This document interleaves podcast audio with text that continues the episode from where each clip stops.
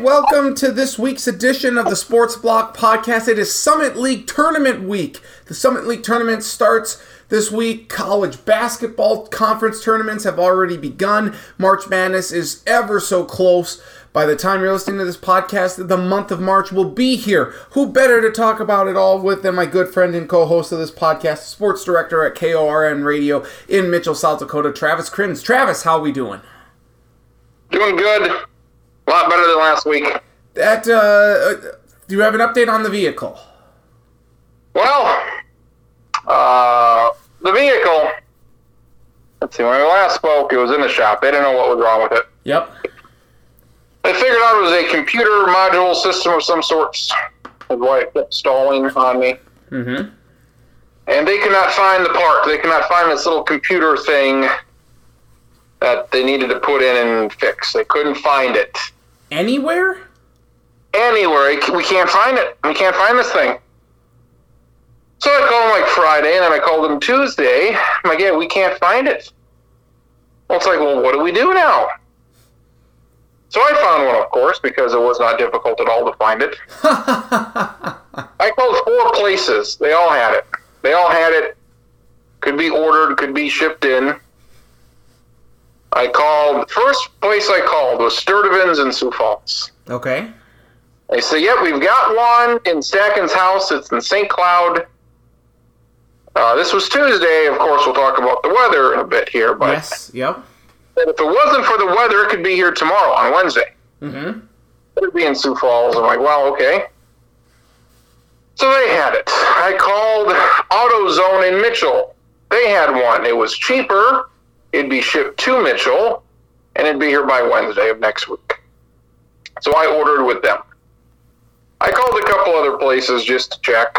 Mm-hmm. I called uh, another AutoZone in Sioux Falls, and it was probably the same, same computer system, same inventory. So I said, "Thanks for looking." I called O'Reilly's in Mitchell. They also could have gotten one, but that was the most expensive. Okay. Probably Bill O'Reilly's running it, and he sucks. So, um, so I go to AutoZone, and for some reason, they needed my mileage and my tire size. I guess for the warranty, there's a one-year warranty on this Okay. piece. The, the mileage I can understand. The tire size, I have no idea. Yeah. Ultimately, they when I called back with the mileage, they did not ask me for the tire size. Thankfully. So I called the repair shop and say, I need you to check my vehicle. I just stopped there a half hour ago to get the VIN number. I need you to go check my vehicle. What is the mileage? I knew it was 123,000 something. mm-hmm. But I want, so what is it? I'm like, all right, we'll go check that. I go take a nap. 90 minutes later, I'm getting ready to do a game. I call him and say, you got that mileage? That was 90 minutes ago. Oh, yeah, here it is 123 something, something, something. All right, thank you. When I use that, I call back AutoZone. I get my parts, get my computer ordered. They say it's going to be here Wednesday. It showed up today, Stack, and it showed up two days early. Hey. Despite the despite the blizzard, despite terrible weather, all of this stuff, it showed up today. That's fantastic. Picked it up at five o'clock. We sent it to the place. I said, "Here we go. It's five fifteen. Like, what are you thinking? Can I maybe noon tomorrow? Could I pick this up at noon tomorrow? Like, no, we're booked tomorrow morning. Maybe we'll get it to it tomorrow afternoon. Are you ever going to go back to this car place, to this uh, No. repair place? No. No, I'm not. Good call. It's been there for two weeks. Two weeks as of tomorrow. It's been two weeks. Uh, they couldn't find this computer thing, and I called four places, and they all had it. And I, and I assume if I would have continued to call repair places and, and auto parts shops, they all would have had Mhm. it on hand to order it. So, like, if you really wanted to be an asshole, you would go there and say, "So, I called four places. I found four of them. Like, why could you not find them?" And why did it take for me to call you after 90 minutes to get my mileage after I had already asked? And I told them tonight, call me when it's done. And I do not expect that this is their final shot to call me and say, hey, Your vehicle's done. You can come pick it up. I'm going to call them about 4.30 tomorrow. Say, hey, did you get it done? I, maybe it'll be done. I don't know. It should be done by Wednesday, but I mean, they said it would take about an hour. So this is not a huge project. And it's been there for two weeks, so it's getting done. Just what a uh, what a process. Yeah. Yeah, I, did. I would ne- I go to Graham Tire. It's close to work. It's across the street, not a long walk. But they couldn't find what was wrong with it, so that's a problem. Yep. I'm sure they probably could have found the part. These other guys found what's wrong with it, but they couldn't find the part. So there you go. That is my saga's about to an end. Oh, I feel for you, man. That uh, that sucks. Uh, I'm glad it's not anything worse than the computer part. I would, I would assume that this computer part is cheaper than a fuel pump, right? Like two hundred dollars or something. Okay. Yeah. So- well, far cheaper than a fuel pump. and I, I'm interested to see what this bill's going to be because they did not. There, there's no parts in it. I, I I bought the part and gave it to them. Right. So there's no. It's just time, labor. Yep. What what is that going to be? So if it's anything over a couple hundred bucks, it would be like that will be interesting. So maybe it'll be all right. Yeah. The literally the first guy I called in Sioux Falls had the same problem that I had with the same vehicle. Really. Okay. He's got a 90, 99 Durango. I have a 2003. I told him what the issue was. He's like, yes, that's happened to me before, in 1999 Durango, and this is what I did, and that's what fixed it. So I'm pretty certain this will fix the problem. Well, hopefully that does fix the problem, and hopefully your saga comes to an end. Uh, we'll, we'll get an update on that next week, and you hopefully will have your car back by then. Winter Yes. storm, historic winter storm last week was a dud. It- Like, what was it, it was bad, but like, what was I don't know the, the, the snowfall. I guess was historic. So a lot of places broke records. Well, what did uh, it was pretty bad here. What what did you have? we got 11.3 inches of snow total in St. Cloud, so just under a foot. The cities, I think the, the heaviest snow fell right like by Chanhassen, which ironically enough is where the National Weather Service out of, is based out of the Twin Cities. And they said they got about 16 inches of snow. So it snowed pretty heavy in the metro.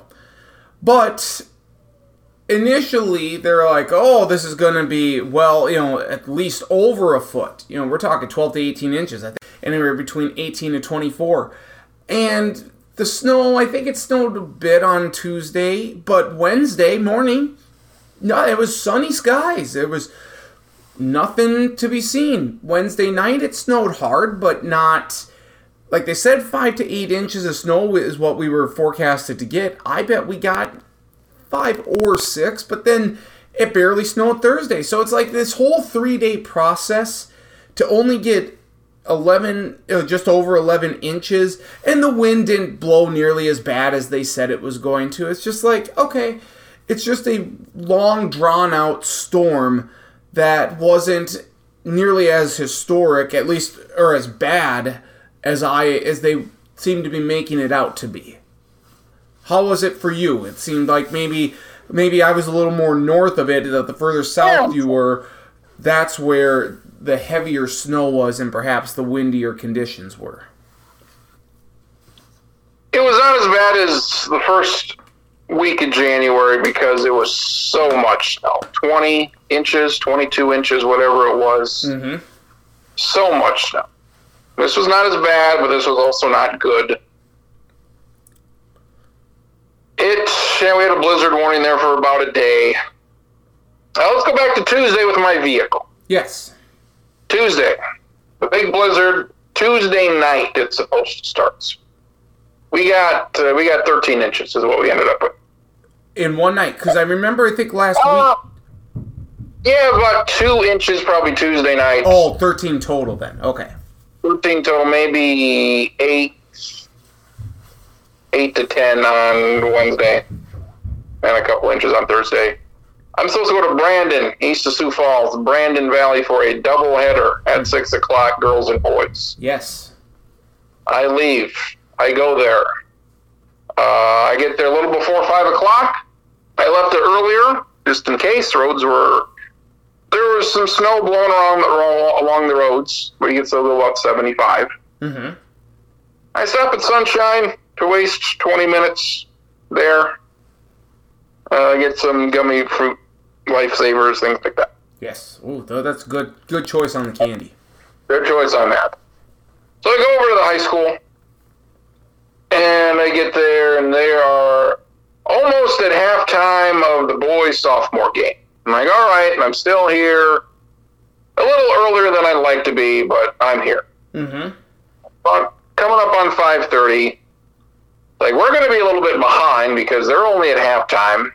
It's going to take, you know, 10 minute halftime. It's going to take at least a good half hour to get this game done with. So we're going to be at least 6:15, probably 6:30 before we start this doubleheader. And when was the tip off of the first game supposed to be? Six o'clock. Six o'clock. So I'm setting up.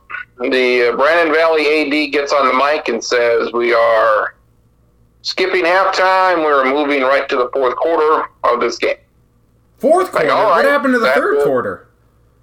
Huh? What happened to the third quarter? They just skip it? They skipped that too. Wow. Okay. So they, they went to halftime. They said, uh, "Stay on the court, finish this game." What was the score at the half? Like, did, did would the third quarter have made a difference? Like halftime, you know, halftime's like ten minutes. Third quarter probably would have taken, you know, it's an eight-minute quarter. Right, but what was the score of the of the Oh, game? I, I don't even. Okay. I don't even. Yeah, yeah, it's a you know a sophomore, JV sophomore. Yeah. I'm just game. wondering, like, if it was 25 to 10 or like 30 to 15, No. maybe you could afford to skip the third quarter. But I forget what it was. So like, all right, we're going to be on time. You know, eight minutes to go, fourth quarter. This shouldn't take no more than know 15 minutes. We'll be right on time to get ahead of the storm. There's a minute and 43 seconds left in the fourth quarter. The AD gets on the microphone and says, uh, "The doubleheader's been canceled. Mitchell players, go back to your locker rooms, change your clothes, and go home." I'd been in that gym for all of maybe 20 minutes at that point. oh wow, I was probably five minutes away from starting our pregame. And my mom was texting me about they're going to close the interstate at 10 o'clock from Mitchell to Sioux Falls. yes, yep, because there were multiple other spots on like I-29 that were closing at like different. th- There was like staggered closing times uh, depending on where you were at along I-29. So that was why it happened, because doing the time, I still would have been on the road at 10 o'clock, probably would have got back to Mitchell at 10, probably 11, the way it was. So they made the right decision. I just wish I would have made it before I left. Yep. drive an hour and a half to Brandon. So going there was fine. Coming back was not as good. There was uh, kind of past Hartford, past Humboldt. It was it was not good. It was blowing snow and reduced visibility. So I got home like just after seven, I think. So left about quarter to six and got home a little after seven, and yeah, and then it uh, just the wind, and I had Wednesday off uh, a month before. I'd say I'm taking this Wednesday off Mm-hmm. because I don't want to work after going to Brandon and getting home late. So I had Wednesday off when the majority of it hit, and we did some shoveling about four o'clock that afternoon. It wasn't too bad. Probably had you know six eight inches out there and thinking I can maybe I had the station vehicle. maybe I can get out the next day. Uh, I could not. I didn't even try to get out. Guy at work picked me up instead. Wow. Uh, whatever we had shovel that was that got covered overnight. So a lot more snow, 13 inches. So And probably much taller drifts with the wind. Yeah. So by Wednesday night, Thursday morning it was a lot better. But yeah, they canceled school for Wednesday and Thursday. Mm-hmm. So, I yeah, it, it was. I think KELO had like eight to fourteen inches, and they it finished with eleven. So, I would say they were they were fairly accurate with what happened. So Okay. a lot of wind They out on the interstate was not good. at times. So it was it was pretty bad. It seemed though like they were talking about higher accumulation totals, especially in and around Southwest Minnesota, like Marshall. Um, the potential for 15 to 21 inches of snow, maybe even more in the cities. Um, I'm curious. Like I think we you had mentioned last week that the two day to- snow total record for Mitchell was like 19 inches. Was that something that they had talked about initially, but then kind of No. dissipated from, or was that never in the picture for you? No, I saw like 12 to 18 at the tops when we finished with 13. So I knew we weren't going to break the record. I think we ended up maybe fourth, third or fourth. But it was enough snow, and it, a lot of it melted today. So I think we're done. I think that was the last big winter storm. It's going to be March in two days. So I think we're done. That was it. And we got a lot of snow yet. Two storms, over a foot of snow, where you know you usually don't even get one of those. Right. we got two, and yeah, it was it was bad. Sometimes they do say though that the snowiest uh, month of the year is March. That's My God. it can be. Um, so I don't know if we're quite through everything yet, but we we will see, I suppose. Uh, the forecast, because every year for the Summit League tournament, there's weird weather. There just is. It's just a fact. It can be really warm. We've had snowstorms. We've had um, blizzards. We've had we've had interstates get closed. We've had extremely windy conditions and whatnot. This year, it seems pretty normal. Yeah, Friday in Sioux Falls, 31 degrees for a high. Saturday, 33 degrees for a high, partly cloudy skies. Sunday, 40 degrees, AM clouds, PM sun. Uh, the winds are also like different. Friday, north winds at 7 miles an hour. Saturday, west northwest winds at 9 miles an hour. Sunday, southeast winds at 14 miles an hour, which explains the warmer temperatures. Monday, 37 degrees and cloudy skies. North northeast winds at 13 miles an hour. And Tuesday, 34 degrees, mostly cloudy skies. North winds at 12 miles an hour. The temperature may be a little low, but this is like one of the calmo- calmest weather stretches for the Summit League tournament I think that there's ever been since the tournament came to Sioux Falls. yeah, just like mid mid thirties, low thirties, upper thirties. No snowstorm. We're supposed to get a light dusting of snow. I guess up north they've got a winter weather advisory near Aberdeen. That's about it. So it's yeah, nothing weird. Just normal weather for one Summit League tournament. Yes, and the Summit League tournament again at the Denny Sanford Premier uh, Center in Sioux Falls. Let's get right into that here. We're going to kind of jump back and forth. We- We'll focus on the Summit League tournament for now, maybe talk baseball, and then come back to the college basketball because this was the I would I think without question this is the best regular season weekend of college basketball I can ever remember, and it may be even better than some weekends for March Madness. It was that great with all of the buzzer beaters. But let's get right to it here. We'll start with the we'll start with the women because this to me is the most slam dunk women's tournament I think we've maybe ever had. It is SDSU, they ran the gauntlet. They were 18 0 this year. I think their average wins were by like 22 points or something like that. I mean, it's just ungodly how how much they destroyed the competition.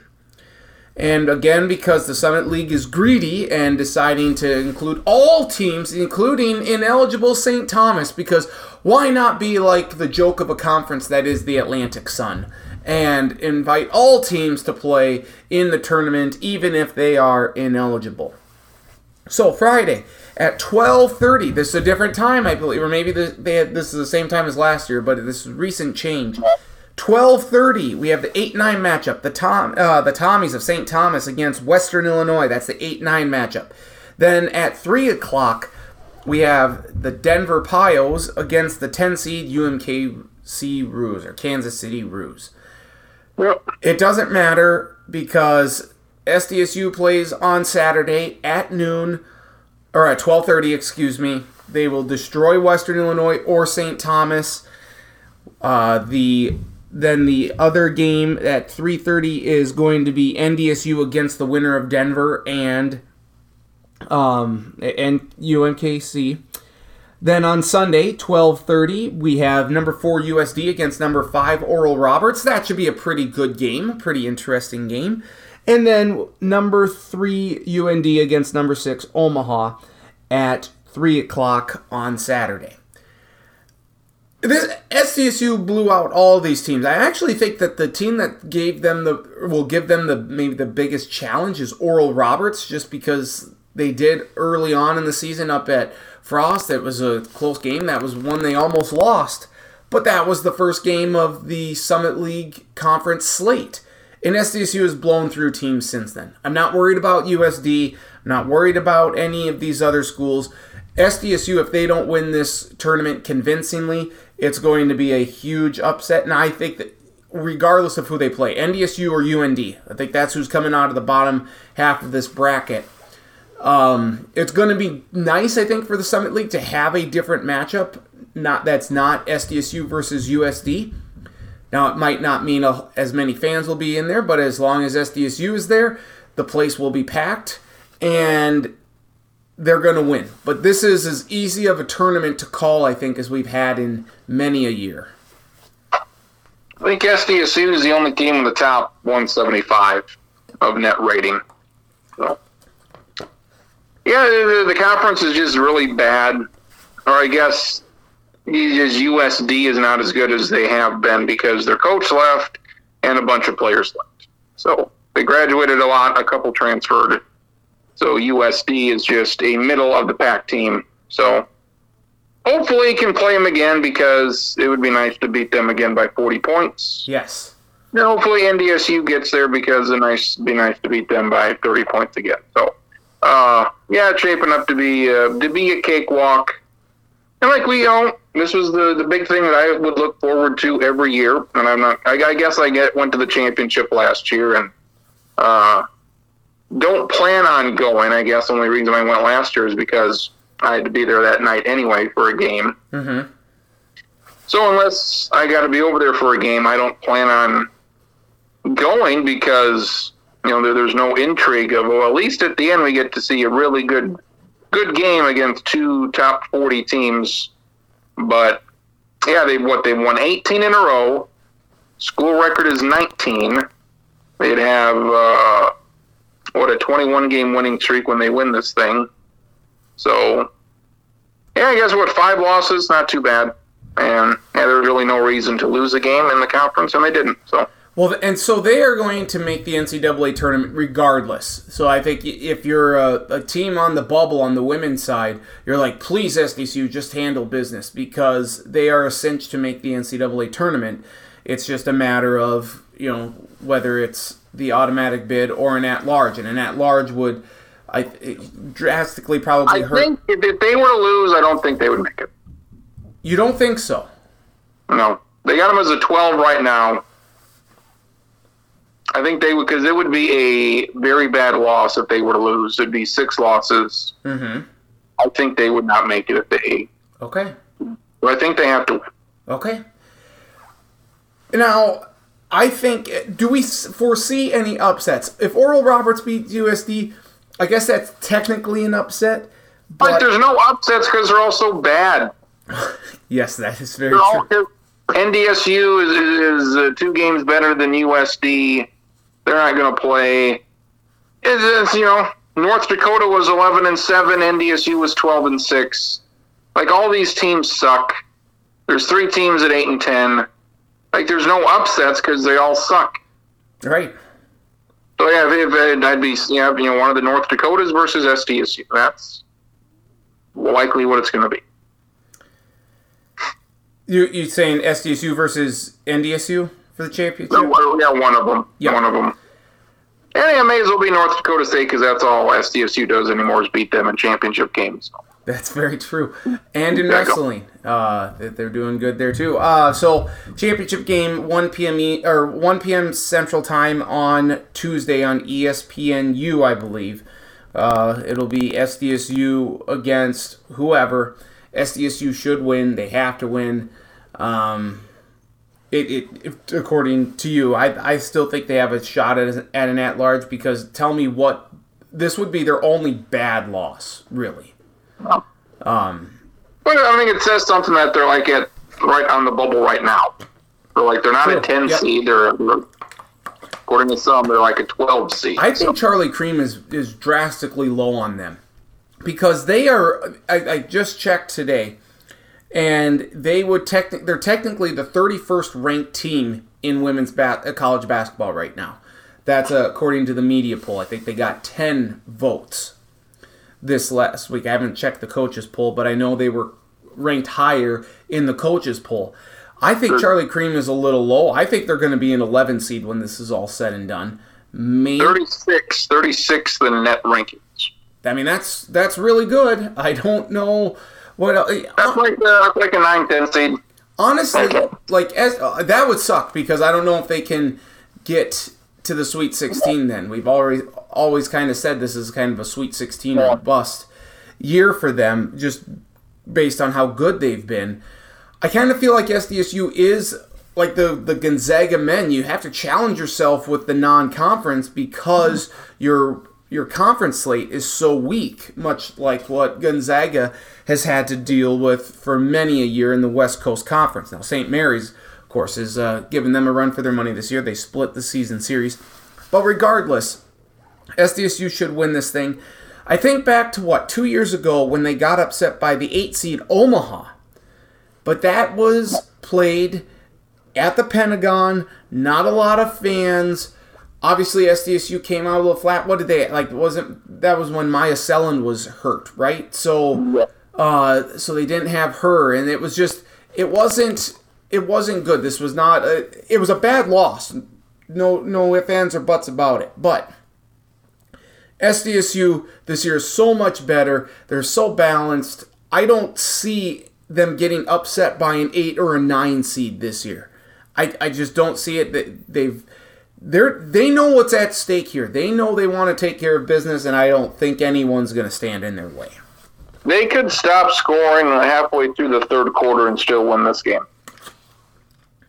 Most games, probably. Yeah, it's like they're beating teams by 30 points, 40 points, 50 points. most dominant they've been, not because it's the best team, but it's just the rest of the conference is that bad. And what did we what have we always said? We wanted to see SDSU run the table in the Summit League. They've had many they've had a few years where they've only had one loss and more often than not that was to USD down in Vermillion. This year they did what they needed to do. They took care of business. And that's that's what's good to see. And it's always the case, okay, what when when do you move somewhere? Like when does this get old? When do you challenge yourself? Well, they become North Dakota State uh, football. It's like, all right, we won a national title. It's ten of them. Great. Like, there's nothing left to prove. You go to the Missouri Valley, that'd be tougher. But it's so tempting to stay because it's in Sioux Falls, and eight out of ten years you're guaranteed a a tournament spot. Mm-hmm. So. I, do. not know. This, this, conference has gotten worse. Yes. Adding Kansas City has been atrocious. Yep. Uh, Omaha used to be decent. They're terrible. You, you look at the new teams they've added. Uh, look at the men's side. Denver's an eight. North Dakota's a nine. Omaha's a ten. Kansas City's a seven. Yep. All, all what the, the St. Thomas, they're what a five, so they're better. Yep. These schools suck. Well, you lost Oakland. You lost Oral Roberts and got him back. You know, he, uh, IPFW was in the middle. Southern Utah. This conference has gotten worse year after year. I do. That sucks. I do wish that you know with the Missouri Valley football having all of their teams in there and some of the teams which you know have basketball of course and are in the basketball conference. I just wish that the Missouri Valley and the Summit League would just do an exchange. And hey, let's just toss Evansville. Let's toss all of these like toss Bradley, give them to the Summit League. All these teams that don't have football, just throw them there. Let's just add all of the all the schools that have football and just put them in for a basketball conference. Yes, that would include Youngstown State and um, and whatnot. That's fine. Um, that's what needs to be done here at this point to make both. Honestly, it would make both conferences better. It would make both leagues better because the Missouri Valley is fairly weak. I mean, I get yes, Drake and Bradley are good this year, but sorry, send them send them away. It would uh, it would not be a bad thing. They wouldn't like that I mean, because the Summit League is a big step down for them. Right, right, but I, I know Just it won't happen. Add, add SDSU, NDSU, and USD, and the hell with the rest. Add the three Dakota schools. Yeah, give give them UND too. Just give them a bone. Oh, sure, them too. And then, uh, yeah, expand because yeah, if, if SDSU leaves the conference, the conference is done. It, it, it no longer exists. Okay, can we can we sub those the four Dakota schools then and get rid of in the Missouri Valley, Evansville, uh, You can't, Valparaiso, you can't just take their four worst teams and say Illinois, "Bite the Chicago, dust." And uh, we'll we'll throw one other one in there. Just toss them. Get rid of them. Like add, add good teams. Add good teams. Quit adding Kansas City. Quit doing that. I hated it ever since they did it. Quit doing that. It sucks. It does. It does. On the men's side, so we're both in agreement. SDSU women roll through this thing, they win the tournament. On the men's side, it's almost as easy. Oral Roberts, SDSU went undefeated in Summit League play last year. The men did. Never been done before. That record lasted all of one season because Oral Roberts did it this year. They weren't without challenges though. This last week's game in Brookings was very, uh, very tight down the stretch in the second half, and I think Krins, correct me if I'm wrong here, but if I'm an SDSU player, if I'm an SDSU fan, and the way that the Jacks played at Frost, with the way they were able to hang with Oral Roberts and come back and almost win that game, playing at the Denny with almost twice as many fans, if not more, against a team that's fighting for history, like to go 21 0, just like SDSU did. They're going to have all the pressure on them. SDSU is going to mm-hmm. be playing with house money, but they will have all of that support. I think that, given what happened last this last this past Saturday here with SDSU losing 69-65, I think they would feel good about a championship game rematch with Oral Roberts. You proved you can stay close with them, so that that helps. That Mhm. helps. A lot closer than probably anybody thought it would be. I mean, UND lost to Oral Roberts the week before by three down in Tulsa, and maybe Oral Roberts just wasn't ready for that game. But yeah, you can play with them. It's not like Oral Roberts has been as dominant like what we've seen with the SDSU women. No, they're beatable. I Haven't been beaten yet, but they're beatable. Uh, there was a stretch where they just didn't score. I think for a while. Um, yeah, well, Roberts shot just twenty six percent in the second half. So you feel like if you play again, that's not going to happen. They're not going to shoot that poorly in the second half. So you don't count on that.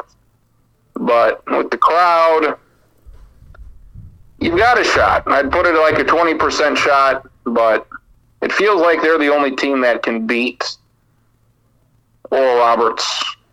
So, I mean, they're, you know, they've got kind of a cakewalk to the to the final. For SDSU, I mean, it's going to be tough because they got to beat North Dakota State. And, like, you know, that's, to me, that's kind of a toss up. Well, So- I, either NDSU or USD, and that's what kind of stinks about this here. So Friday night's games, it starts at six o'clock. You have Denver against UND. The 8:30 game, 7-10 matchups. U, uh, UMKC against Omaha. They have a fun matchup there. So then Saturday's games will be number one Oral Roberts against the winner of Denver and UND, and then that's at six.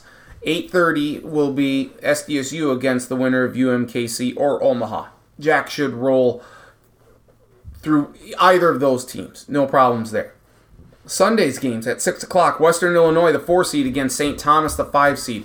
Those are uh, the traveling partners, so I, there's maybe a bit of a rivalry there. It's purple, a lot of purple in that matchup. It should be a good game. that. Uh, now, nothing wrong with a lot of purple there. Western Illinois has been very good this year. St. Thomas has been just fine as well. So I think either one of those teams can hang with Oral Roberts, but I think Oral Roberts prevails. Then you have this very intriguing matchup between NDSU and USD. USD beat NDSU, I believe. Oh, did they uh, down in Vermillion, or did NDSU get the win there? I feel like USD got the win. I'll have to check. Pretty bad. I'll take a look. Uh, yes, it, U, USD beat NDSU down in Vermillion because I remember NDSU came out firing against SDSU that the following Saturday in Brookings, and everyone was like, "Well, yeah, you expected them to give their best shot after that atrocious performance against USD." So I don't. It's it's going to be great for Sunday crowds, I think, because you USD and NDSU will bring some fans at least, and that will help uh, Sunday night's attendance. But either way, it's a difficult game for SDSU because of the rivalry aspect of it in the semifinals come Monday night. NDSU always plays SDSU tough, and they're always good down in Sioux Falls. I don't know what it is that Coach Dave Richman does, but it doesn't seem to matter how bad NDSU is playing coming into the tournament. When they get to Sioux Falls, they're just a better squad. Um, and they, Grant Nelson is a fantastic player for them. As, But Matt Dentlinger has been playing outstanding basketball here over the last really month or so of the season. He's really come into his own, and I think he he or Will Kyle can maybe thwart Grant Nelson a little bit here. I think SDSU can win that game. Now, USD gave SDSU all they could handle up in Brookings, but SDSU beat USD down in Vermillion. Regardless, I wish that SDSU wouldn't have to play one of them to get to Oral Roberts. I wish that USD would be like the six seed or something, um, or the, the five seed or the nine seed, eight seed, so they'd have to play Oral Roberts.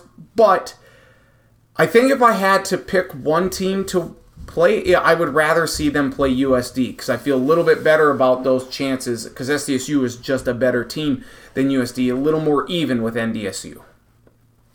Yeah, North Dakota State will be a tough game. So, yeah, if SDSU were to win, I think it'd be their most impressive Summit League championship. Yes. The one year they knocked off USD, I think USD was a one seed. Was that the Michael Orris shot? I believe so. That was exciting. Yes, it was. Who did they beat? Who they beat the next night? I don't even remember. Omaha. Who? I mean, was it Omaha in the was championship? Omaha in the championship. Yep. That was when they went. Then they played Gonzaga, I think.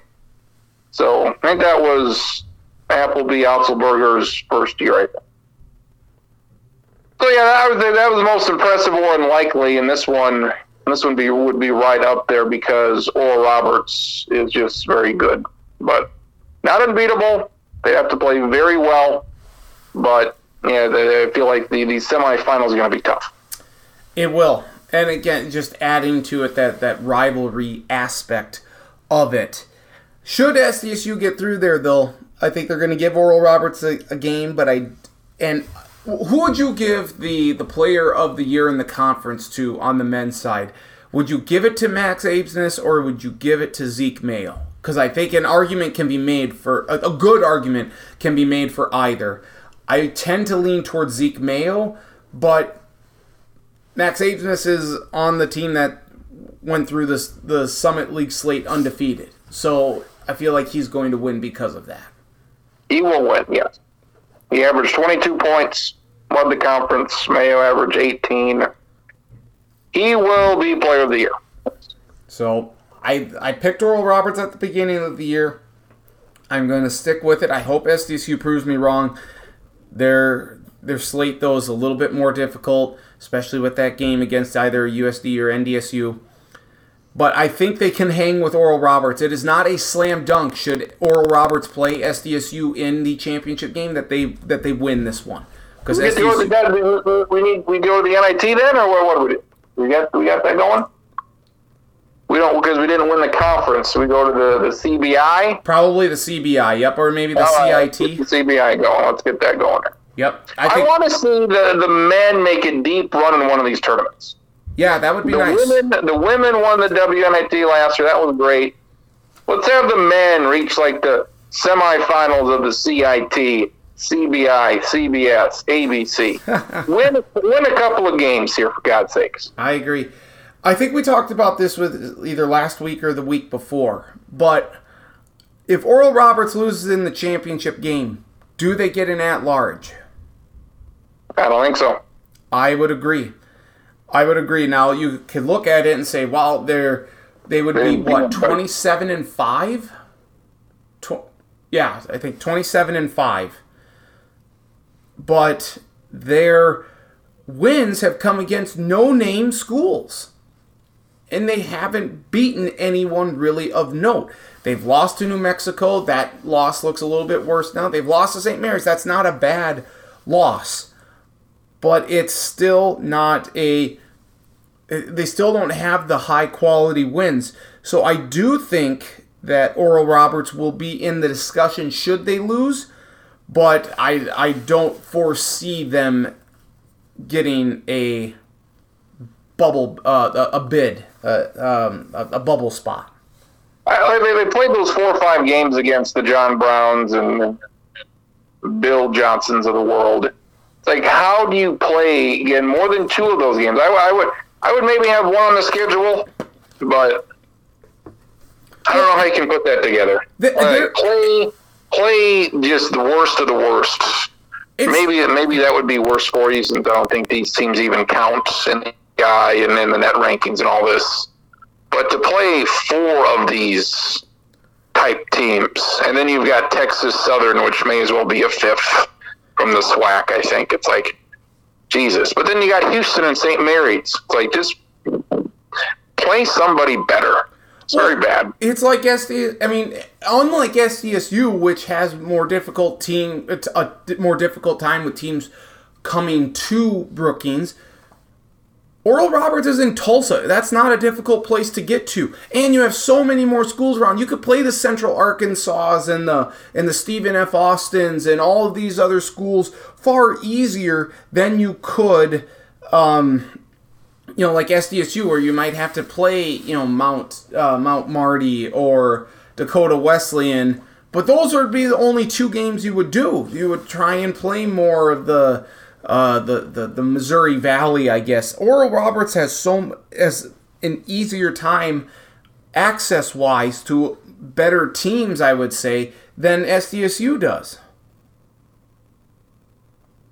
Yeah, location, geography's got something to do with it. And there's so many schools in Texas, for God's sakes. You know, Yeah, and part of the reason they left the Summit League was for travel and you know to be more geographically uh, normal. But that didn't work out. So why you need to schedule four of these ridiculous schools, I have no idea. Yeah, it, there's what what is their best win? I Liberty, Liberty, Yeah, Liberty, Liberty would be their best win. Missouri State would maybe be the second best. The SDSU win over Boise State ended up being one of the best wins like the Summit League's ever had. Yes, When you think of well, where's Boise State at the end of this thing here? uh, right Boise now they're a like nine seed. They're a nine seed right now. Like an SDSU beat them. Like uh, Summit League teams usually don't beat. They usually don't have a non-conference win against a team that makes the NCAA tournament. And that was a legit road game. It wasn't a neutral site. It was a legit win on the road. And they had almost beaten Akron to open the year. And Akron's fighting for the MAC title. And that's why I guess it's kind of frustrating about SDSU's season is that they we know the, the we've seen glimpses of the type of team that they can be. Uh-huh. It's just putting it all together, and maybe maybe next year it, it will be the year. I am I'm nervous that Zeke leaves after this year, but if you see that you have you know Matt Moores will be playing a little bit better, you would have to imagine you have William Kyle, who seems to be the best, maybe the he, he could be when it's all said and done, perhaps the best like big guy, big man that SDS, SDSU has had in many a year. Uh, just his shot blocking ability, is the, the way he can kind of you know, just defend around the hoop. I think it's very good. I think he will get better. So I hope Zeke stays, but there's a legit chance that he does not. Yeah, I don't think he's staying. I, I hope he does, but I I don't think he will. So we are both in agreement that do we see any upsets on the on the men's side? I guess USD over NDSU would be my lone upset. I don't think that's going to happen. I think um, all top seed win. Yeah, that's the only one I should say um, that I could see happening, just because we've already seen it before. But I'm, you know, like I said, when when Dave Richman gets his squad down to Sioux Falls, they flip a switch. It's going to be difficult, but yeah, Oral Roberts, and on the men's side, SDSU on the women's side, and hopefully it's a good Summit League tournament. I will not be there again like uh, this year, uh, but we'll try and get there next year. Perhaps we'll we'll see if Hove needs me for anything next year, or maybe we'll just go as a fan. But uh, yeah, this this ridiculous Friday start is is just not good. Um, well, we'll get to, we'll get back to college basketball though and stuff in a little bit. I want to get to the baseball here. Um, because baseball uh, the, generating some interesting headlines. Most notably, I would say, would be the, the times of these spring training games over the weekend. Average time of the game dropped like 23 ish minutes, almost a half hour. We had the, um, what was it? The, the Braves had a, a walk off loss because the batter stepped out of the box or something like that. Now, that's not going to be the case in the regular season, we presume. But no, it, I mean it, that can happen. So why you would wouldn't you, assume it would, but it can. It could happen, and probably. I assume there'll be one, at least one game decided like that. is that the right way to do it though? I mean, it's the rules. There's the minor leagues last year. It was one violation for every two games. And this opening weekend, it was like two per game, one and a half per game. So it wasn't too bad. Everybody just getting used to the rules. What are the rules? What's the penalty if uh, you don't follow the rules? So, like, you know, the time's going to 20, 25 minutes. These games are going to go quicker. And that's what baseball should be excited about. You know, and you see the, the pitch clocks and stuff. Like baseball, I would say had a very good weekend, um, just with spring training and with the, I would say the re- reception to the, um, to, to to the clock, to the to some of these new Let's rules. Go back to what how long baseball games took 20 years ago when they took two and a half hours instead of three. So we've all seen baseball games last two and a half hours. That was the average time of game 20 years ago. Now it is over three hours. So we're, we're just going back to where it was 20 years ago because it got it got too slow. Mm-hmm. So that's good. The shifting, I think that'll have a massive effect on things too. Yeah, like I said, this batter clock, and I guess I was surprised. I heard that uh, stolen base attempts or something were up close to like forty percent or something like that over the weekend with these new rules. So It'll be interesting just to see how much they like. Is it a you know 10, 20 percent jump, or is it like a fifty percent jump in? You know, with, with the batting averages, with with the shifting and the stolen bases, I think it could be be a dramatic shift. And I Because it said mentioned, what last week, like fifty stolen bases most years would lead the league, and maybe it'll be like eighty this year. right? It, well, and that's I, I was just going to mention our conversation last week when I think I brought up the question of does this water down then the the stolen bases though the the the the, the records and stuff? Could this have that effect? We'll see. Um, but I don't think so because they won't set any records. Okay. because Rickey Henderson is so far out.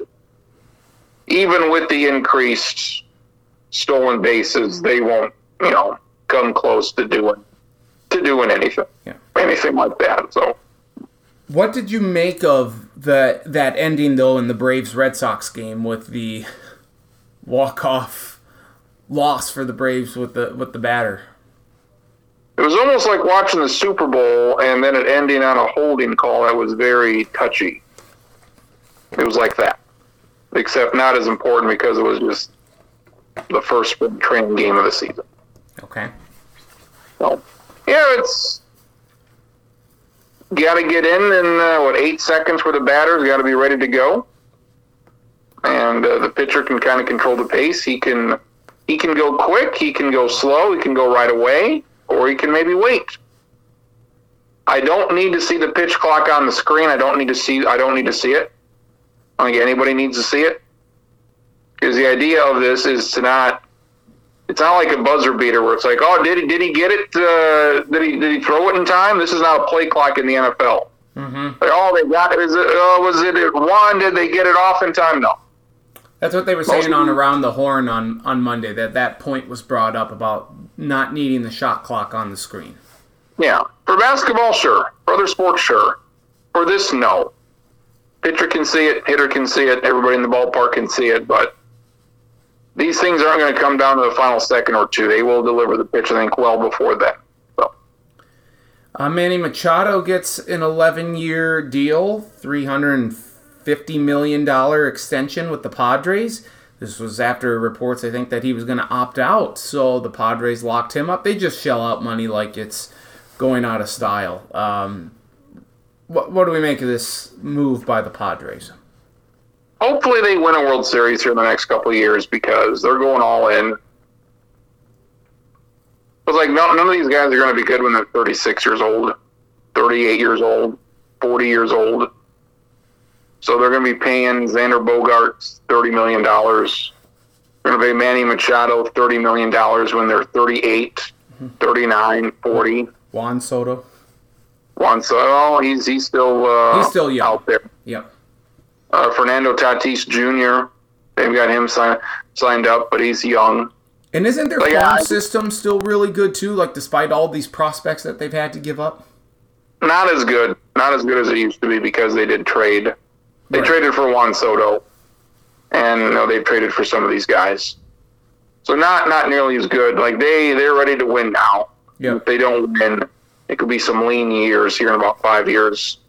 But he came close last year. They signed Yu Darvish like a week or so ago, like a five year thing. He's already like thirty six. It's like I don't want anybody in the in my in the late thirties playing, but they're gonna have they have a lot of them under contract now. So we'll see what happens in ten years, but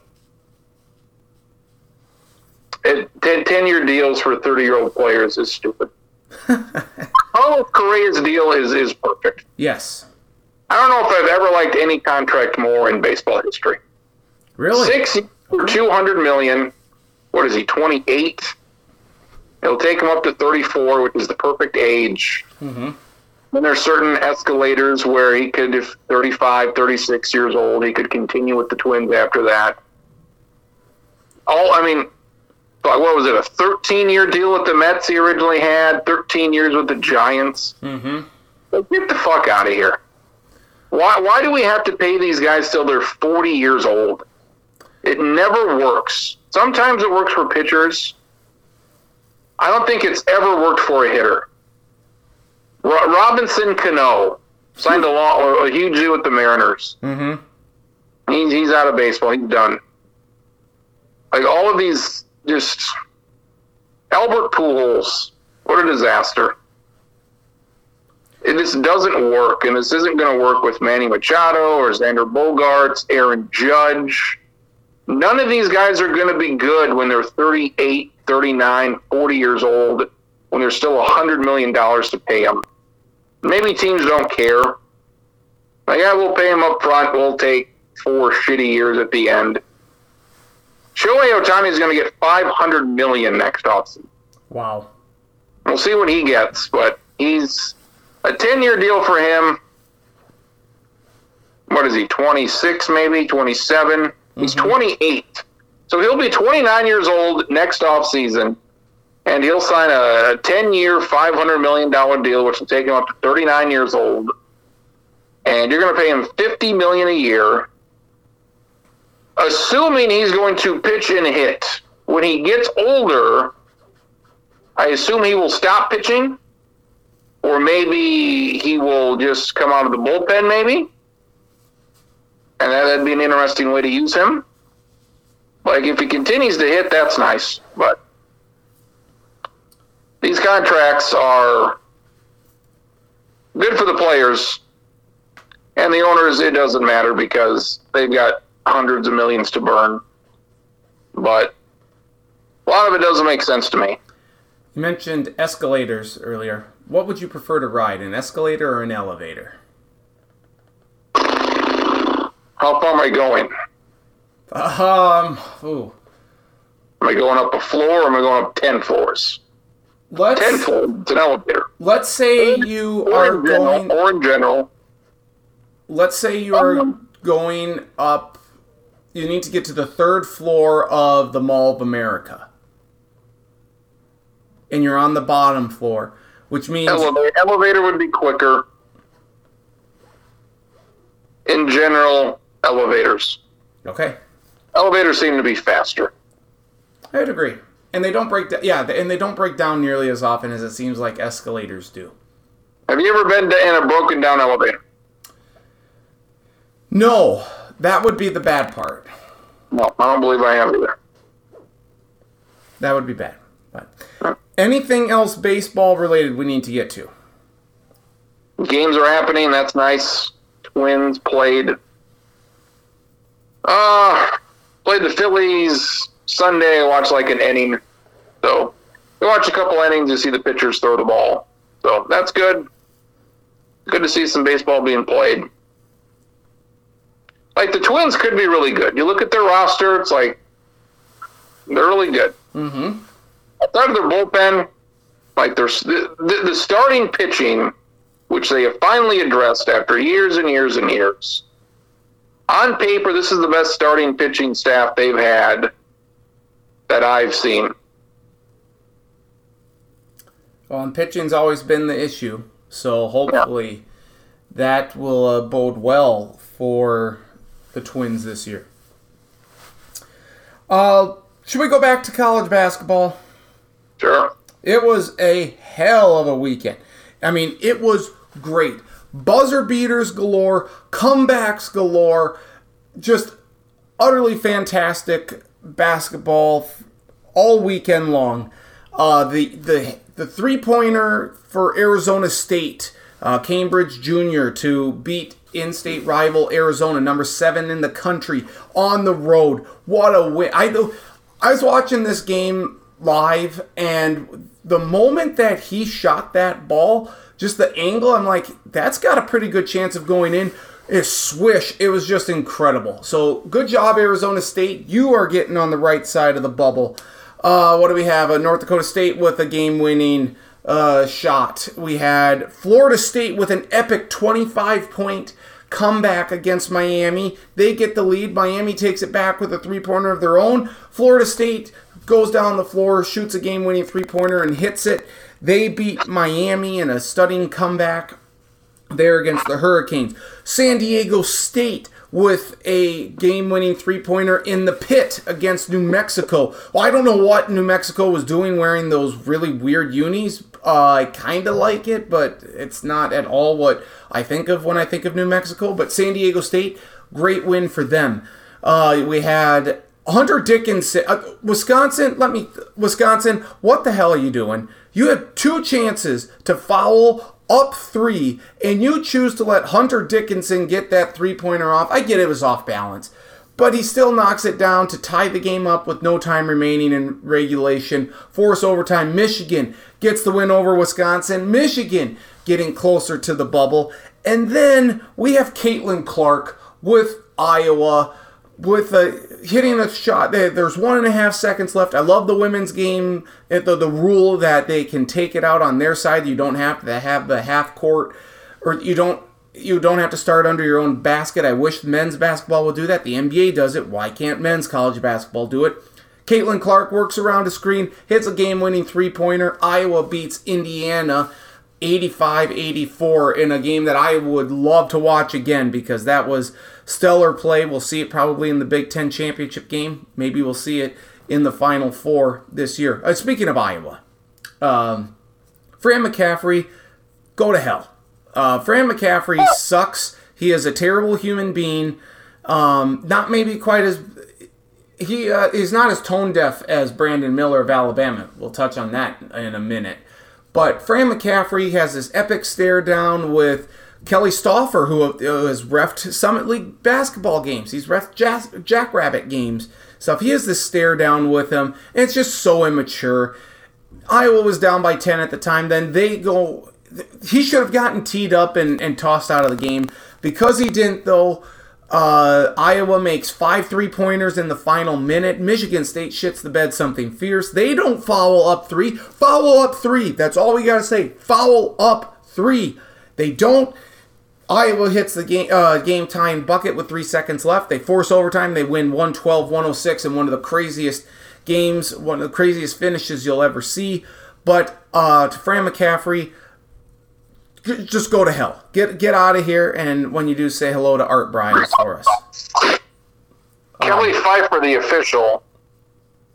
Did I say Stauffer? I'm sorry, Kelly Pfeiffer. He's from Mitchell. That is awesome.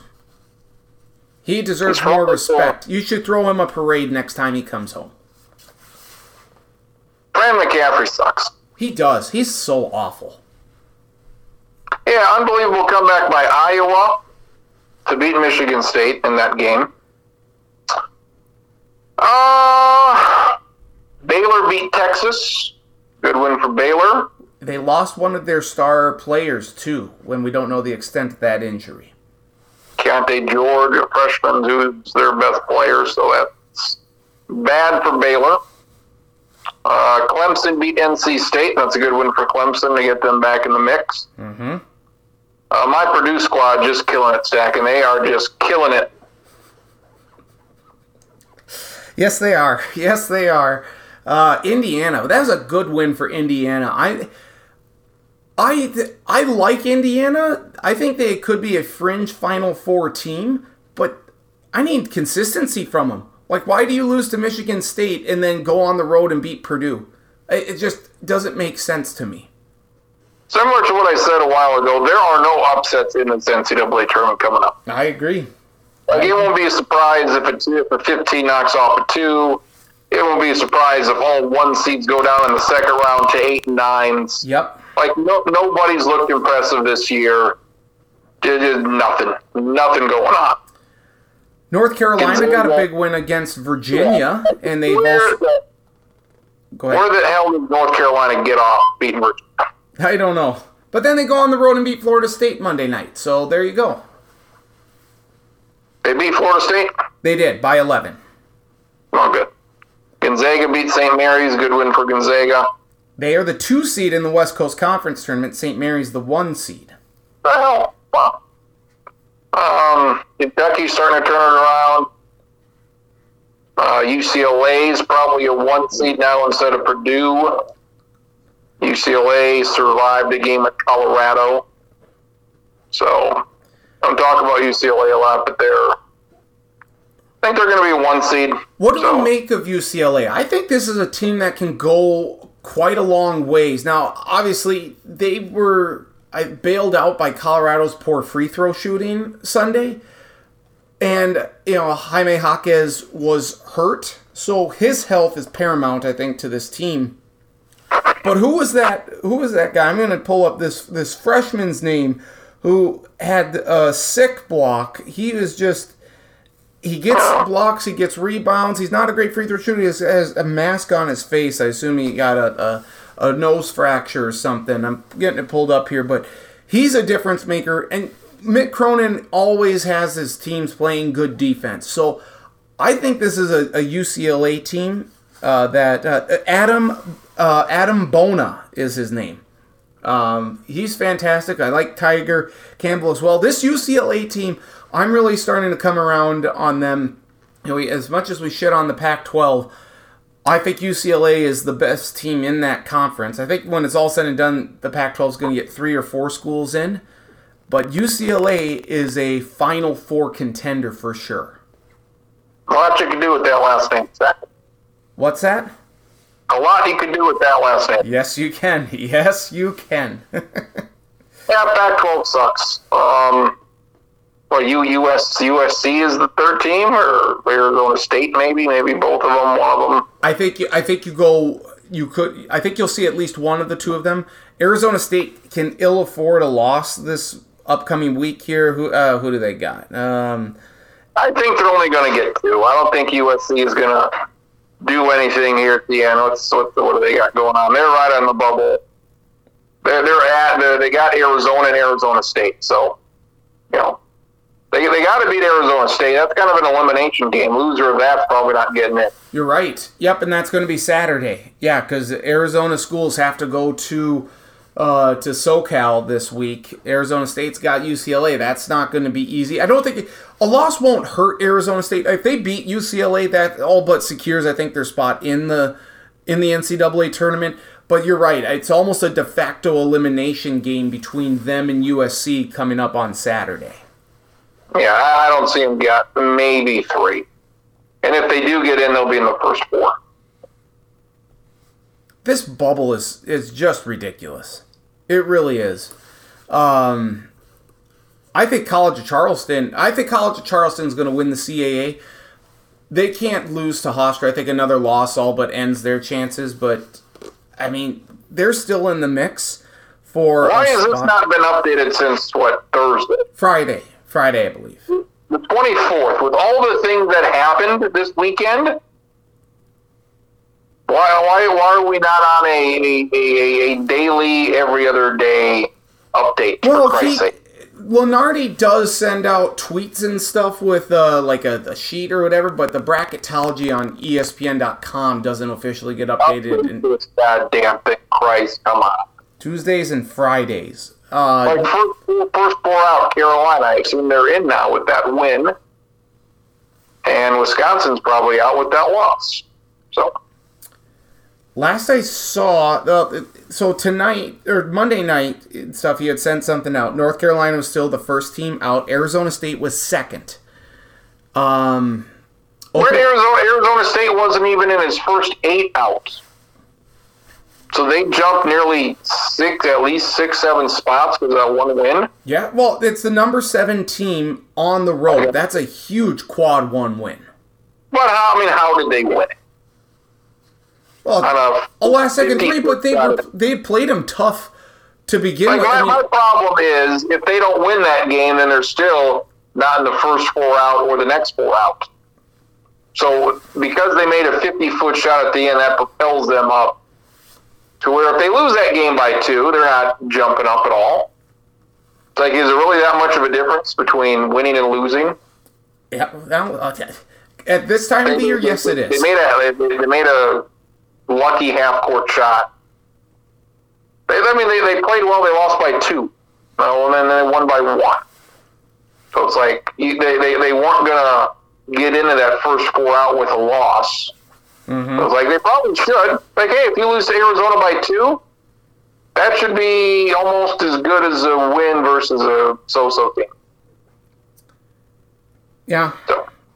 Um, what else stuck out to you? I mean, this again was just a crazy weekend. Um, I mean, this bubble, like I said, is I'm starting to wane a little bit on Creighton. Those are two bad losses they had this last week. Um, Marquette's still good. I like Xavier. Xavier's really coming on strong. Um, this is just very treat. Like I said, I'm, I'm starting to, to get enamored with UCLA.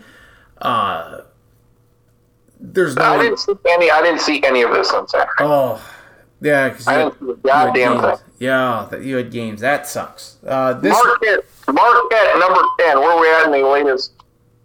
I, I just want to take them to the final four. Where are they at? Where are they? They were ten.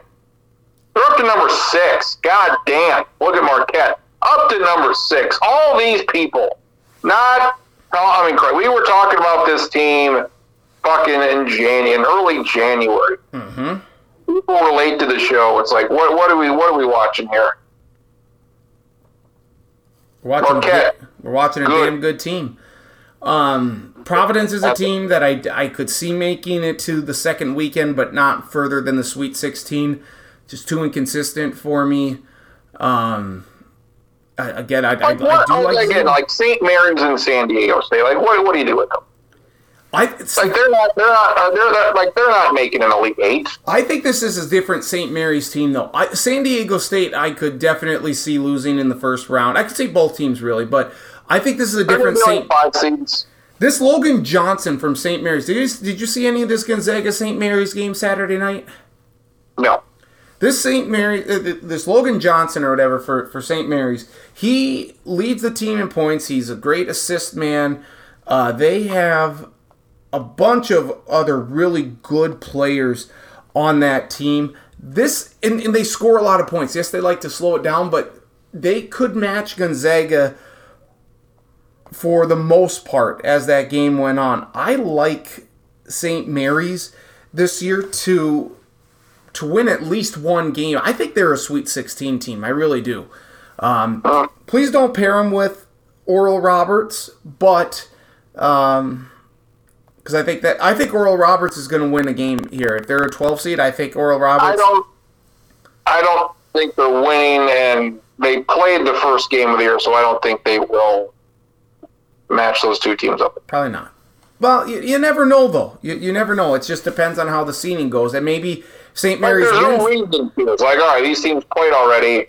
Move a team up or down. If St. Like, Mary's wins, there will be a four seed in the in the NCAA tournament. If they lose to Gonzaga in the championship game, then you're looking at maybe a, a five. But this Logan Johnson, he is he is the guy to watch out for for St. Mary's. He had 27 points against Gonzaga, seven of 12 from the field, two of two from beyond the arc, 11 of 15 at the foul line. I mean that's pretty good. Uh, four, five rebounds, three assists, one steal, one block, two turnovers. I mean, he's he's legit. So St. Mary's uh, coming around on them. Uh, let's see what else. What happened in the Big 12? He said a couple weeks ago about the Big 12, and like they had, what they have, four of the top 10 or whatever they have, whatever they had. They've got Kansas Yep. at three, Baylor at seven, K State at 11, and then TCU at 22. TCU would be the team for me that I think has I think because now that they've gotten Mills back, I think TCU has a great chance to make a, a semi deep run. I think it. I think it's Kansas and TCU, and it is, we don't know the injury extent to Keyonte George now. Right now, Baylor is uh, crushing Oklahoma State, who is the last team in, according to Lenardi, right now. Um, as we currently speak, that's going to change come Tuesday if Oklahoma State doesn't put something together. here. I think they've lost. Like, Bernardi has Iowa State as a four. Didn't I say what was it last week? Like, weren't they a three or a four? yep. It's like, how in the hell they're not even ranked anymore? They've lost three in a row. They've lost five of six. Are they even making the try? Yes, they're making. Oh, yes, they're making the tournament. 17 and 11.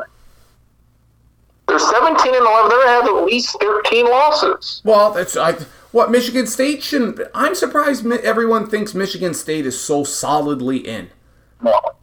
Like they they were go. They got West Virginia right now. What do they? Uh, Iowa State and West Virginia. What do we got here? They need to win this game. They're they're ten minutes in. They're up by two. Yeah, they're West- at Baylor. Like if they lose to West Virginia tonight, I don't think Iowa State's getting in. Oh no, Iowa State is firmly in. They are seventeen and eleven. If they lose to West Virginia, they're seventeen and twelve. They've got Baylor this weekend. They're not going to beat Baylor. I think it's next Monday or Saturday, whenever they Yeah. play Baylor. Yep. Like they're not beating Baylor, so if they lose to West Virginia, they're going to be seventeen and thirteen. But by that, How are they getting in? How are they getting in when they're four games over five hundred? They're going to be one, two, three, four, five, six. They're probably going to be the seven seed. well, So we got ten team. They got they'll, they'll, they'll play the ten seed. They'll but West may, maybe they'll beat Oklahoma. But West Virginia is- West Virginia right now is one of the last four teams in, and they're 16 and 13. Jesus Christ! I mean, Iowa State. Iowa, Iowa State, 17 and 13. They, they could be 18 and 14.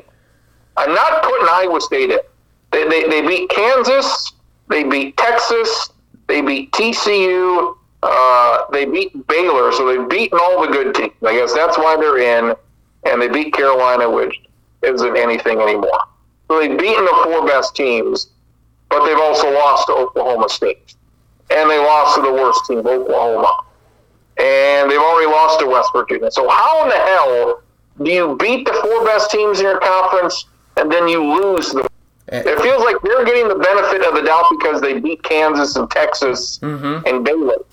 But again, you lose to Oklahoma and West Virginia. And did they lose to Texas Tech? Of course they did. Why wouldn't they? They have literally beat the top half and lost to the bottom half. How the fuck they were four seed? I fuck. No, the Big No. 12 was really good this year. It helps that the Big well, like the bottom of the Big Twelve, is not bad. Where you got Oklahoma's the worst team; they're fourteen and fifteen, and they beat Alabama. In the end, they beat Iowa State. So, but you, you can't be losing to. That is that's incredible. Like seventeen, I want to see them lose these last two. Seventeen and thirteen. Just no, no, no, thank you, no, thank you on Iowa State.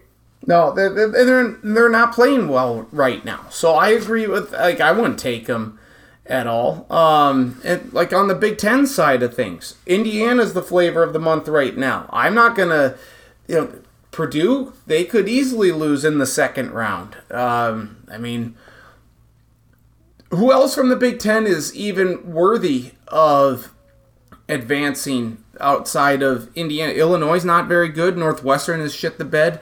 All the last uh, We need. There's going to be 16 teams advanced to the, to the Sweet 16. We couldn't name you 16 good teams right now. well, one of those. there's going to be a 12 seed that makes it. There's going to be a 10 seed that makes it, Yep. and we're going to be like, how did this team make it? How did North Carolina make it again to the Elite Eight? I don't know. They're not any good. Well, one of those. Oh, sorry. Go ahead. Like you know, Tennessee. You don't like Tennessee. It's like yeah, it'd be a 14-3 upset. Just oof. Well, one of those teams that are that is really good and that I will take a long ways, provided that everything stays kind of the status quo, is Alabama. And if yeah, I'm sure you heard it by now, Brandon Miller, uh, the the star player for Alabama, is in. He supplied the gun in a murder. He supplied the gun to a friend who ended up murdering, or to a teammate who ended up murdering a, a young lady and Alabama law and stuff, if you didn't know that, if you supplied the gun but didn't know that the person you supplied the gun to was going to commit a murder, you don't get charged with a crime. Um, and yet, this tone, it, it, Nate Oates, head coach of Alabama, uh, had to walk back some comments from last week because he said some bad, uh, he said some stuff that was just tone deaf, not not not well advised. Just you got to be sensitive to this whole situation here. But then Brandon Miller getting introduced uh, to the game on Saturday against Arkansas gets it does this pat down routine. It's like, oh, I mean, apparently he's been doing it all year long, but considering like the revelation about this story that's come out within the last week, just it's bad. It, uh, bad optics. It's just tone deaf. So Brandon Miller, as good as he is, if he somehow is declared like not able to play, then Alabama's ceiling, or I mean, their stock plummets.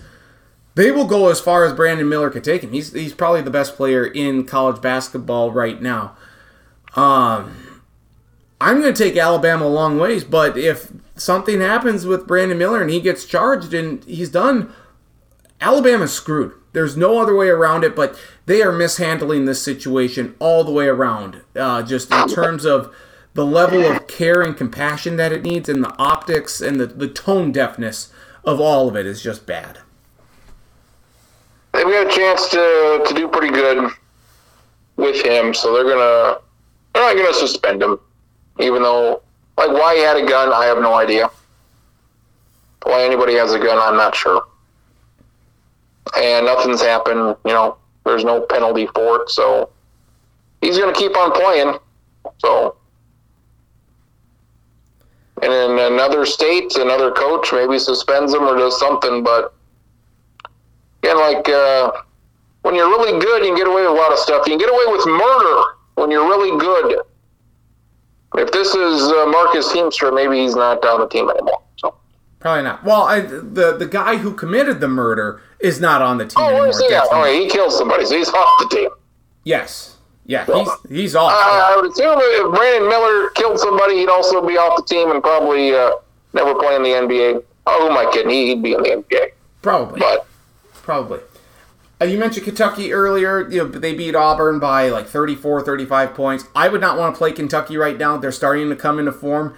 That's a team, if we're looking I don't know what their seed's going to be in the NCAA tournament, but if they're an eight or lower, I wouldn't want that. Would be a team that I would say would be Final Four bound is Kentucky. They've like turned- if Kentucky plays Purdue, who are you going to pick? Kentucky. They got they got uh, Oscar Tshiebwe. He can match up with Zach Edey. Yep. Yeah, I mean you can you can you can take take Kentucky. So I watched- be- I watched the second half, or the the latter part of the second half between Purdue and Indiana. I didn't see David Jenkins come on the court once. Like, isn't he supposed Yeah, to be knocking down threes? There was one uh, game a couple weeks ago. He did like he had like ten points at halftime, but no, with, with some of these guys, what is he? Thirty five now. Gotta be. Like I, uh, there should be a like the David Jenkins Invitational at the Pentagon. It's just every team he's played for: SDSU, Purdue, Utah, and UNLV. It's a little four-team tournament. mm-hmm. David Jenkins Invitational, That's great. That and is- yeah, he did not. Uh, he played nine minutes and he didn't score. So I mean, you know, he's with Purdue and in the Big Ten. It's like, all right, he'd be at SDSU or he would be graduated by now, and he would have been probably Summit League Player of the Year, Mm-hmm. one of the best top five scorers of all time. Yep. Then he had to follow the Otzelberger and it kind of ruined him. I don't know. Do you want to be with Purdue? Or imagine he's averaging about four points a game here. What's the average? David Jenkins averaging all of three and a half points a game. Like, do you want to be at SDSU and be one of the greats of all time, or do you want to go to Utah and Purdue and be the ninth guy on the team? Be the fourth guy off the bench? Well, do you want to have a chance to win a national championship or go deep in the tournament? I mean, that's Yeah, go to Purdue, and it's like, yeah, yeah. Like your Baylor Shire you're with Creighton. Maybe they'll make a deep run. I suppose it's better than being at SDSU where they just can't win a double NCAA tournament game. mm-hmm. But, you know, David Jenkins just kind of forgotten. Like, I didn't realize he played for Purdue until like a month into the season. right. I'm like, what? When did when did this happen? Why he left Utah? I am. I got a fuck. A, a grad transfer again. He's been with five teams in six years. For Christ's sake. Five teams. What's the What's the other team? Uh, Four four teams over five seasons. Over six years. Six years. Five seasons. Four teams. Incredible, incredible stuff. Uh, we have the uh, we have conference tournaments starting this week. The Atlantic Sun has tipped off their tournament, and you know how much I despise the Atlantic Sun for what they're doing. And who? Guess what? Guess who won on Monday night? Queens and Bellarmine. You know who's ineligible for the postseason in the Atlantic Sun? Queens and Bellarmine. So, uh, we we don't know. Like, there's still multiple games that they have to win to get to said championship. But what if it's Queens and Bellarmine in the Atlantic Sun Championship? That means the third place team gets to go to the just screw the Atlantic Sun for for their travesty of a tournament. Um, Queens is number seven. They're the seven seed. Queens is the nine seed. Bellarmine is the seven. I don't like their chances to uh, to, to get much further. I don't either, but you never know. Liberty was supposed to win it last year, and they didn't. And Bellarmine won the Atlantic Sun, and then the, the automatic bid went to Jacksonville State because it's crap. And Jacksonville State's not even in the conference anymore. Right, right. I have no idea where they're at, but they're not on, on this list. So yeah, Liberty Liberty should win. Actually, Jacksonville State is in the. Um, is Are they the not in the conference. tournament? No, they're, yeah, they're just not in the conference tournament. They don't Christ. because uh, apparently the Atlantic Sun is too good to have every team in the conference make the, the I- I mean- tournament. with oh, what do we got here? Like with Queens, I saw them on somebody's schedule, like Nebraska, I think. I'm like, what Division two team is this? This first year oh, in the they're D1 era. Division one. Yeah, I'd never heard of them before. first year of uh, of eligibility.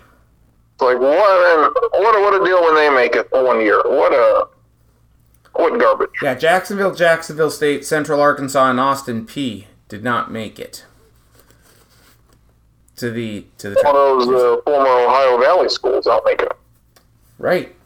It's just it's just dumb. It but uh, we do have other conference tournaments starting this week, so we'll just do a little rapid fire here. We got the Sun Belt tournament tipping off on Tuesday with some uh, Yeah. first first round action here. So uh, who do we like in the Sun Belt to win it all? It's uh, Marshall or Southern Miss seem to be the prohibitive favorites. Southern Miss was picked, I think, to like be second to last in the conference, and here they are winning the whole damn thing in the regular season. Give me Marshall, just just for shits and giggles. Give me Marshall.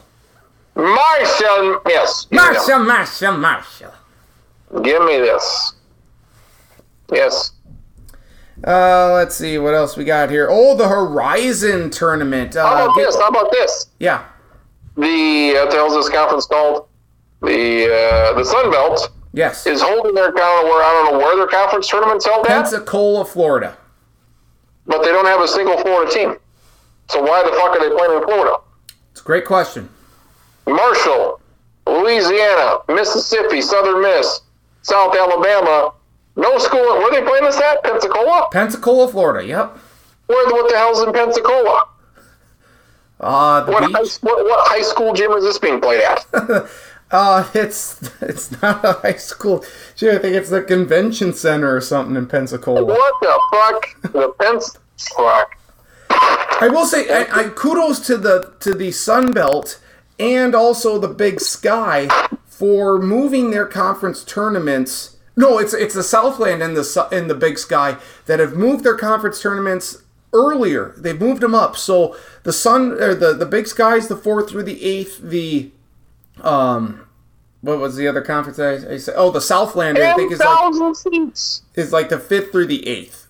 Uh, they these conferences conference tournaments were normally like starting after the Summit League tournament uh, ended and had their conference championship games on Saturday night on E ESPN2 or ESPNU. It got lost in the shuffle. Kudos to them for moving it up. You get it on E ESPN2 on Wednesday night. Perfect. Uh, kudos to the Southland and the Sun Belt for getting their conference tournament started earlier. Uh, What are these? teams- What are these teams going to do then? They're going to what? Three weeks off between games. Well, two weeks off. No, they played the the, The, yeah, the Atlantic Sun is the 27th and 28th, the March 2nd and March 5th, because they play them on campus sites, and I hate that as well. Right. Yeah, two weeks, I guess.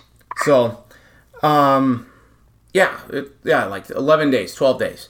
Uh, so we have the Sun Belt there. How about the Patriot League? They uh, tip off their tournament on Tuesday. Who's winning the Patriot League? I think it's I'm taking the Fighting Toothpastes of Colgate. I'm taking toothpaste as well. Watch out for Navy, but uh, we'll take Colgate. How about the Horizon League? Uh, this is, you know, Milwaukee's been in the mix. Uh, we'd love to see the PFWs do something. Uh, no thank you to Greg Kampe or Scott Nagy. I'm going with the Penguins. Nagy! Oh! I'm going with the Penguins of Youngstown State. Where the hell's Horizon? Yeah, Youngstown State. God damn it, Nagy. Seems like Oakland's not very good anymore. Nope. Not as good as it used to be. So that's unfortunate. Nagy's got there a couple times. Good. Didn't, didn't they win one one? Did they win one one year? They won a tournament game, didn't they? Uh, no, they lost to. They didn't win one one year. No, who they lose? To? Uh, let's let's pull it out here. Huh? We got the uh, we got the the um, the list here of tournaments in years past. So uh, let's see. Right. State. I feel like it was the year that Loyola made their run. What happened here? to- They they they, they won one. Was this a playing game? Or is this Probably. the one to- Yes, Wright State won a playing game last year against Bryant. Wright State. Wright State did. Yep, they lost to Arizona. Good. It, it counts. Great. Okay, very good.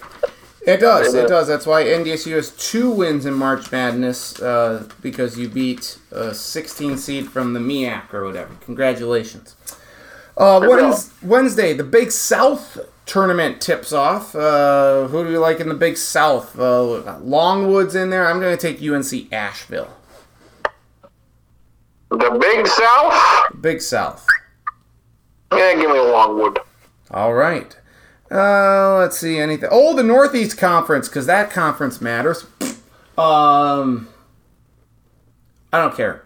Is Merrimack even eligible for the turn? I don't care about this conference. Give me Hard to say. what's that? Hard to say. Oh, Give me Fairleigh Dickinson. I'll go with Dickinson. All right, that's good. Uh, let's see the OVC. Who do we like in the OVC? Morehead. Oh, OVC. What do we got here? Let's take a peek. We got a lot of What? shit. Uh, Lindenwood is in the, the conference tournament. Their first What year a of shitty conference. Lindenwood. First year of eligibility. Uh, Uh, I, I, I could make a bad joke, but I'm not going to. Uh, give me Morehead State. I like Moorhead, so well, I don't like it personally. All right, all right, all right. Give me Moorhead State as well. so, okay, th- th- th- this conference is just turned to shit. it has, has They lost, they lost Belmont. They lost Eastern Kentucky. Who else? What are those other? Austin Peay. They've got. They've got T- UT Martin and Tennessee State. They they they're they they've been there. Tennessee Southern Tech. Indiana, the Screaming Eagles of Southern Indiana. The fuck is that? Year one of eligibility for them as well, along with Lindenwood. Lin- Lindenwood, and they got Little Rock. What uh, what a pile of shit conference this is. And uh, interestingly enough, Arkansas Little Rock left the Sun Belt for the OVC. Yeah, it's bad. Probably not the not your wisest decision there. Thursday, the Missouri Valley starts. Uh, who do we like in this one? I'm going to take Drake uh, for his music and also for his university. Drake's had a good year. Bradley's turning it on. Take a peek here. What do we got? Missouri Valley, of Bradley, and Drake. Yeah, Belmont. Give me Belmont. I like Belmont. Belmont in their first year in the conference, along with Murray State in there as well. The Missouri Valley gotten better, much better. Much Yes, you add Belmont. That'll help. Uh, we'd already talked about the Summit League. Uh, the SoCon. What about the SoCon? So, Con, let's see here. There's a team I hate in this conference. Remember, there's there's a team in this conference that we talked about a couple years ago. Fucking, I can't find the goddamn thing. Yeah, fucking Furman. Yeah, Furman. Uh, Greensboro, because of the Greensboro Coliseum. Which is where the ACC championship will be played. Is um, it good? Bring year. back. It's not as good without the teal court. The purple, I mean, those just the best. Between that and the Suns, Phoenix Suns, those are the two best courts I've ever seen. Mm-hmm. Yep, I agree.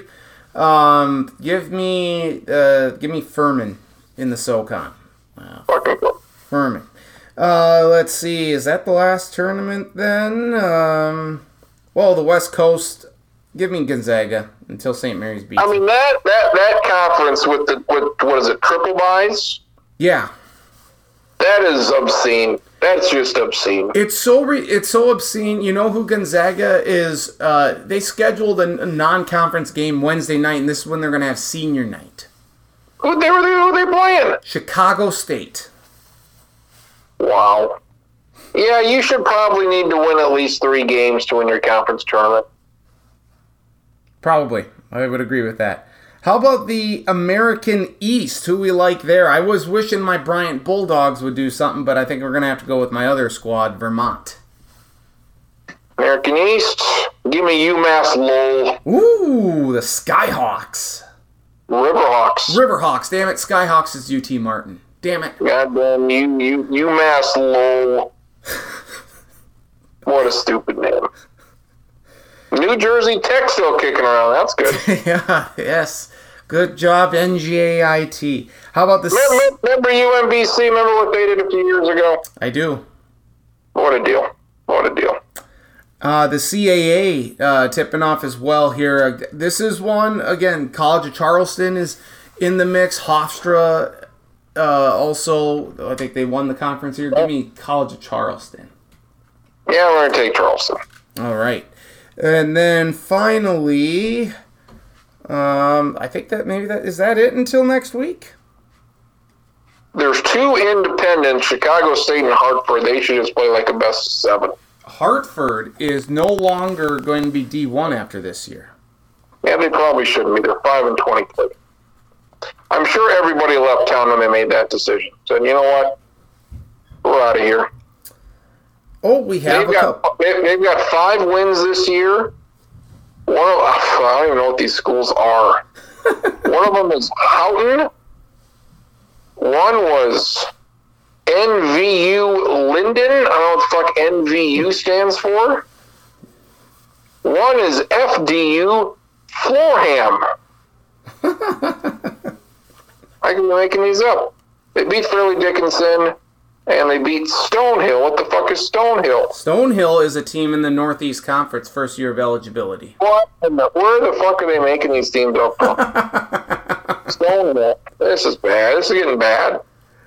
Uh, how about the Big Sky? Uh, that will be tipping off on the on the fourth of March on Saturday. Uh, we got Montana State or Eastern Washington. Right now they're playing, and uh, Montana State's kicking the crap out of Eastern Washington right now. Yeah, we'll take Montana State. Uh, Eastern Washington, you better get this bad taste. You lost to Idaho State over the weekend. That's not good. Um, Oh, oh. yeah, gotta go. Then finally, Can I touch the trash? yeah. Here he yeah, is, folks. I was waiting. All right. Why? Why doesn't Lindenwood and Yeah. Longwood play? What? Uh, what's that? Longwood? If I would, if I won the lottery, I would. Be, all right, we're gonna schedule all these weird teams. How much money have I got to pay you to have Lindenwood and Longwood come to the courthouse? How about can uh, can Moorhead State come as well? Longwood Moorhead and State- Moorhead State. Them and Stetson or something. Some with a hat. How about Presbyterians, the Blue Travis, Hose? have you ever went to a zoo? Uh, yes, I have gone to a zoo. What what animals did you see there? What animals did you see there? A lot of it. Have you been to the Omaha? You got to go to the Omaha Zoo, or the Minneapolis Zoo. Ooh. Uh, I see St. Cloud. St. Cloud got a zoo. Animals you saw? Tell us. Saw a bunch of fish. I saw an elephant. Uh, Elephant.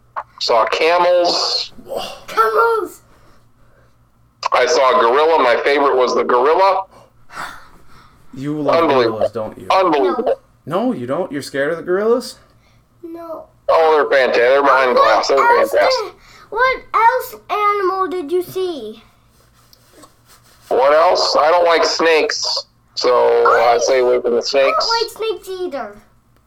Snakes are Me terrible. too. Why would every, Can't they you should kill them. just They should make kill them a all. good pet that's not scary? Right. Make a good pet What? that's not scary. Yeah, What because I don't like any scary pets. Because gorillas Yep. are strong, they're scary for me. Yeah. Until they go meet the gorillas. Right. What about spiders? Uh, Oh, it's bedtime. Hey, Do you like spiders, Noah? Do you like spiders? No. No. Well, that was abrupt. That was abrupt. He eats uh, snakes as well. Yes. It's just odd because we have a the stuffed snake he calls Slither. So, Well, why is that real. oh, right, as long as it's not real. Um, What let's, do you want to say? I got I got my son here as well. There's my wife. I'm not a son. Hey, uh, My extra, my extra. well, I you like have a sunny that- disposition. You have a sunny personality. Oh, that's so nice. Hey, so I saw the picture of Noah playing with dinosaurs, Yes. and I keep telling Trav to get him into Dinosaur Train. I love Dinosaur Train. Well, It's my favorite. Dinosaur train. I've, did- have we talked? We've talked about this before, right? well, it's on PBS, I guess. He's gonna. I'm saying you gotta, you gotta watch it with him. Okay. It's the best. I like Thomas the Tank Engine in Friends. No, but that uses real trains. This one uses real dinosaurs. Dinosaur ass trains? No, No. No. I'm trying to look at things. No, no, no, no, no. Instead of real trains, because Thomas the Train uses real trains in their little extra videos. This one is about dinosaurs, and then it has videos of real dinosaurs. Well, depictions of what they think dinosaurs look like. Right. It's a cartoon. But why is it called Dinosaur Train? Because they get on a train to go to different eras, like the is- Triassic Oh, and the Jurassic, and uh, different eras. They, so they have to go through a time tunnel to Oh, go to different time periods. And how do you travel? Not in an airplane. You got to do it on a train. that makes so much sense. All right, we'll we'll try and get into Dinosaur Train here. We're switching. We're so switching smart. from Dish to Hulu starting March first. Oh, they might have it. I think Oh, we we'll can add any. I think we can add like the like the local stations and stuff. I believe PBS Oh. would be on there. oh. Was he? That'd be good. All right, Dinosaur Train. Any other recommendations? Mm, I'm just thinking from all my years of you know babysitting and whatnot. That was that was the only one that was really okay for everybody to watch. Like it wasn't as repetitive as some of the others, so it didn't drive the adults crazy. So SpongeBob was not on the list. Nope. I mean, I would watch it, but I don't know that humor was always appropriate for the age range that loves it the most. That's true, but do they often catch it? Like that's the nice thing. Like even some Disney movies now, like they'll have some adult jokes or adult humor in there, and kids will just laugh it off because they don't understand, and the adults are like, "Ha we get that." Oh, like Shrek. When Shrek first came out, you're like, what? They are making little man jokes right now, and Mhm. the kids are picking this up. Yeah, or like in The Lion King, uh, when you when the like uh, Simba passes like it falls on the dandelions or whatever. Apparently, it spells sex. Wow. Yeah, I heard that. what to do? Uh, I like the I like the original Oh my God. relief of what you want me to do. Dress and dragon do the hula. That was one of the best lines. Thanks, Timon and Pumbaa. Timon and Pumbaa. Thank you very much. Hakuna Matata. Trev's looking up something. Now what? Oh, thank goodness. All right, good. Oh, he's back to sports. Sorry. Okay, that's fine. Thanks, thanks for at least indulging me for a bit. Hey, you're very welcome. Thanks for coming on. Sometime we're gonna get you and Noah on at the same time. Oh, yes. I'll be excited. the two children up the group. That'll be exciting. It will. It will. I think those are all the tournaments and stuff we got through. I, Oh, nor, normally we don't do a, a podcast during Summit League tournament week, but since we're not going, we'll do one next week. How's that sound? we can do that. Yeah. Uh, what else do we need to get to here before we say so long? Tuesday went to Brandon and came right back, Yep. which meant I had to make those games up on Saturday. Mm-hmm. I was also scheduled to go to Parkston, which is 20 miles south of Mitchell, also on Saturday. Holy cow. So I thought uh, I had uh, Parkston and Hanson, which was a terrific girls basketball game. Parkston won 64 58. Very good game. Uh, it was at 3 o'clock. The Mitchell games were at 6, and they were 100 miles away or so. Uh, I made it to Brandon Valley. I missed the first half of the girls' game. But I did the second half. I did the boys game, so I did two and a half games on Saturday in two different spots. Wow. I got to Brandon faster than I thought, so it took me like an hour twenty to get there. But I made good time. So we did that. I'm just learning now where things are headed for. Uh, it's the Sodak 16. It's the Sweet 16. Oh yes. Yeah. So we're learning that. I got to go to Mount Vernon tomorrow, which I've never been there. It's 13 miles west. Ooh, hey, isn't this the uh, isn't this one of your things that you like to go to different uh, Yes. places that you've never been to? And 13 miles to the west, you've never been there before. Never been there. And this is uh, what Chad Greenway's hometown. Oh, very good, very good. His daughter is getting. I think she was on like the on the University of Tennessee campus or something like that. She'll go somewhere big. Yeah, Which already has, what, 2,000 points as a freshman in her career? pretty good, Oh. pretty good. Yeah. So go to Mount Vernon. I've never done a game there. So I'll do that tomorrow. Uh, Thursday, don't know where I'm going. Friday, very happy to announce uh, I'll be going back to Brandon on Friday as Mitchell will play Brandon for the second straight week. Um, very fearful going into tonight, stacking. Uh, it was looking like I was going to go to Sioux Falls Jefferson, which would have been nice. Um, Jefferson played Pierre. It was looking like uh, Pierre playing Jefferson. I do not want to go to Pierre. I Oh, do right. not want to go to Pierre. It's two Yep. hours away.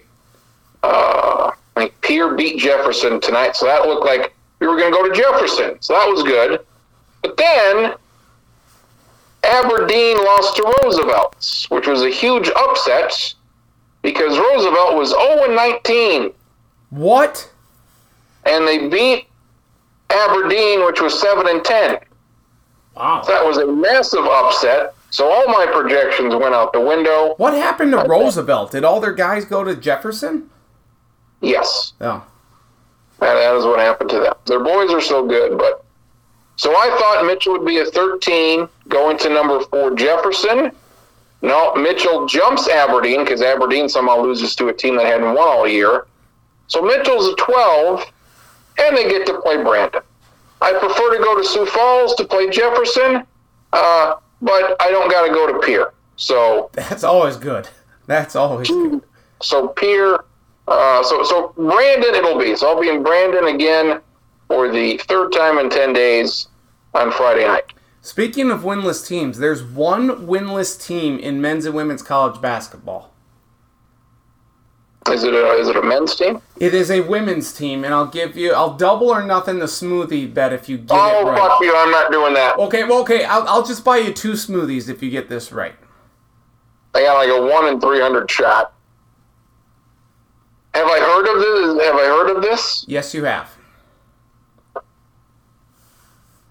Is it a is it a Power Five team or not? It is not. Is it a mid major or not, or below that? Would you consider them in a mid major conference? I would not. So they're below that. They're at Yes. the bottom. It's not Tennessee State, I wouldn't say. Um, let's go with something obscure like New Orleans. Let's go New Orleans. Oh, nope, sorry. Uh, St. Peter's. St. Peter's, not close to New St. Peter's. Yeah, that's bad. The women, not very good. It's unfortunate. Oof. I think they were what, like 0 29, something like that. It's not good. 0 and 26. 0 26. Yeah. Not good. Not good. So, so we got, you know, it was a lot of basketball. Uh, Friday night at the Corn Palace, Mitchell played O'Gorman. Boys game was a great game. Mitchell won 71 to 70. Game winner with four seconds left. That was a fantastic game. And then they beat Brandon on Saturday night, 57 49. So this is the best Mitchell team since they were runners up in 2012. Well, that's good. They're the three seed. They're 16 and four. They lost to the number one team by seven. They lost to the number two team by one. So they're really good. Excellent. Well, hopefully they can make a deep run and get to Yes. and get to state. So They're going to play Watertown Saturday they beat them by 16 points two weekends ago. So they'll beat Watertown. They'll be the three seed. Probably play Brandon again. But So But you know what happens, Crins? Anything can happen in the month of March, and you could lose to a team that hasn't won a game all year. So, you never know. I don't know what it is, but you never know. So uh, we like brackets and we like seedings and we like matchups and, and teams that don't normally play. So uh, those we're getting those finalized. So that's that's what the next week's got going on. very good. Uh, I know you have a busy, busy time, but uh, hopefully you can get some uh, basketball viewing in Summit League tournament, all these other tournaments and whatnot. We'll we'll react to the Summit League tournament next week. We'll talk about all these other conference tournaments starting up. We'll make some predictions there, and Selection Sunday's less than two weeks away. That means March Madness is right around the corner. Very, very excited. And I've got Major League Baseball fantasy drafts at the end of the month. So I'm excited go. about that as well. Absolutely. You have to be. Gotta be. All right. Very good. Thank you, my friend. You have a, uh good luck with all the games this week, and you have a great rest of your week, and good luck with the car. All right, yes. Hopefully by uh, at least Wednesday, I'll have a vehicle that's up and running. Very good. Very good. Well, we'll look forward to hearing about it next week. All right, we'll see you later. Sounds good. Thank you, Travis. Travis Crims joining me here, Sports Block Podcast. Always appreciate his time as always. Great stuff there. Um, there's just so much college basketball that we had to get into. It's so I mean, it's it's the best time of the year, no doubt about it. Uh, But there are other things going on. The scouting combine. The NFL is descending upon Indianapolis. We're going to talk with Jeff Lloyd II from the Lockdown Browns podcast. What prospects uh, can make a real name for themselves, make some money this weekend or this week in Indy. And also, we'll see if Matt Zimmer is available to talk more about the Summit League tournament. That's all coming up here on this week's edition of the Sports Block podcast, on available on podcast.com and on iTunes. Just search the Sports Block. Follow me on Twitter at NDStack and Facebook Nathan Stack and Travis Crins on Twitter at Travis Crins. A link to the podcast posted middle to later part of each week. Scouting Combine, Summit League tournament thoughts, and more as we wrap up this week's edition of the Sports Block Podcast, available on podcast.com and on iTunes.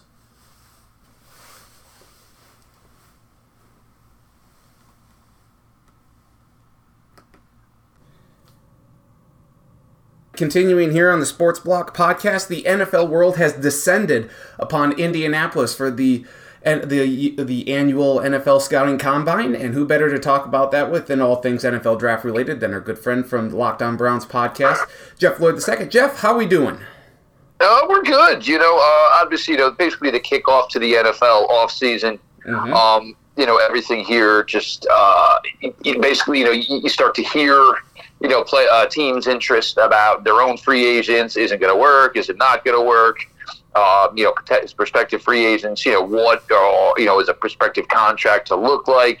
You know, you've already had some moves. You know, Cleveland Browns moving on from uh, their safety, John Johnson the third. You know, a lot of you know basically just getting the ball rolling. You know, as much as this is a week about the NFL draft, it's also a week just about the NFL transitioning from one season to the next. Definitely, definitely, and a lot of uh, I guess uh, drink parties and uh, uh, shrimp cocktails at St. Elmo's Steakhouse. There, uh, we do have some news coming out of the combine already, and it has nothing really to do with any performance uh, per se, but it is uh, going to be something that could affect a draft stock, and that's regarding Jalen Carter, who has a couple of arrest warrants out for him. Uh, in Athens, Georgia, regarding uh, this is in relation to former teammate who died in a car crash along with another Georgia staffer back in January.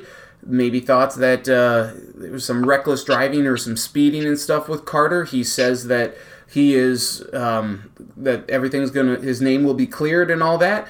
But from a character perspective now, because apparently there are reports that he misled police. What does this do you know, for him when he meets with teams this year. I mean, he's gonna ha- he's gonna get this question now. I think more, or they're gonna talk about this situation more than he ever thought possible. Well, I mean, the whole situation, and you know, you got to keep in mind at this point, we're just talking about, you know, basically somebody that a couple of warrants have been issued. Mm-hmm. You know, Jalen Carter and his camp have released a statement saying that they think they're going to be completely indemnified to the situation. Um, Todd McShay, Todd McShay had spoke early in the draft process and had, you know, I'm sorry, actually before the college season ended, and had mentioned that maybe there were some red flags with Jalen Carter. Um, you know, with this and the possibility of these charges stemming um, there was a speeding ticket of 89 and a 45 in September. Mhm. So you do wonder if there's a pattern here. And, you know, I mean, for all intents and purposes, if you look at it as just moving violations, you know, it's a young kid, it's mistakes. Um, but when you did have a guy like Nolan Smith, his Georgia teammate today, speak and talk about how significant that loss was to he and his teammates.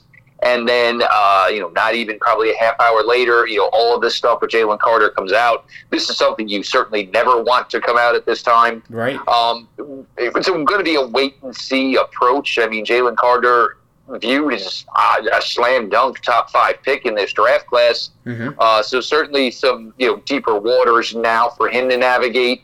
Uh, and you know, I mean, at the end of the day, you know, you, what maybe the uh, police down in Athens are implying, you pray it's not true, because at the end of the day, we're talking about two young people who lost their lives, and they're never going to come home, and nothing's going to change that.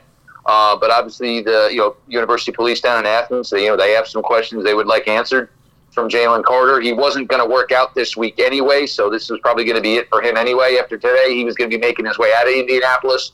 Um, but certainly, you know, a little bit of a sticky situation here right now for a prospective top five overall pick. For sure. And, you know, there are some, you know, other D linemen here who could, I don't know, maybe get in the mix here. I, I guess uh, someone like Tyree Wilson is really generating a lot of buzz, more so with his wingspan and whatnot. But he's a, a, a defensive lineman out of Texas Tech that I think bears watching. He could have a really, um, you know, I don't know, solidify his spot as the, the, the top maybe edge rusher. Like, who who who stands to benefit the most from this if you're going to look at the defensive lineman perspective of being able to jump Carter with these character concerns? I'm not sure if that's going to necessarily be the case. Sure. Um, you know, as much as we all like to believe, you know, that you know teams are going to make the decision, make decisions, and they're going to view things. At the end of the day, you got one job and one job only: is to bring in the best football players you possibly can. So, as much as we think, you know, the NFL is one day going to turn and you know maybe focus a little bit more on integrity and those types of things, Mhm. uh, it's, it is kind of hard to believe that. Um, you know, with the proof that we've seen here over the years.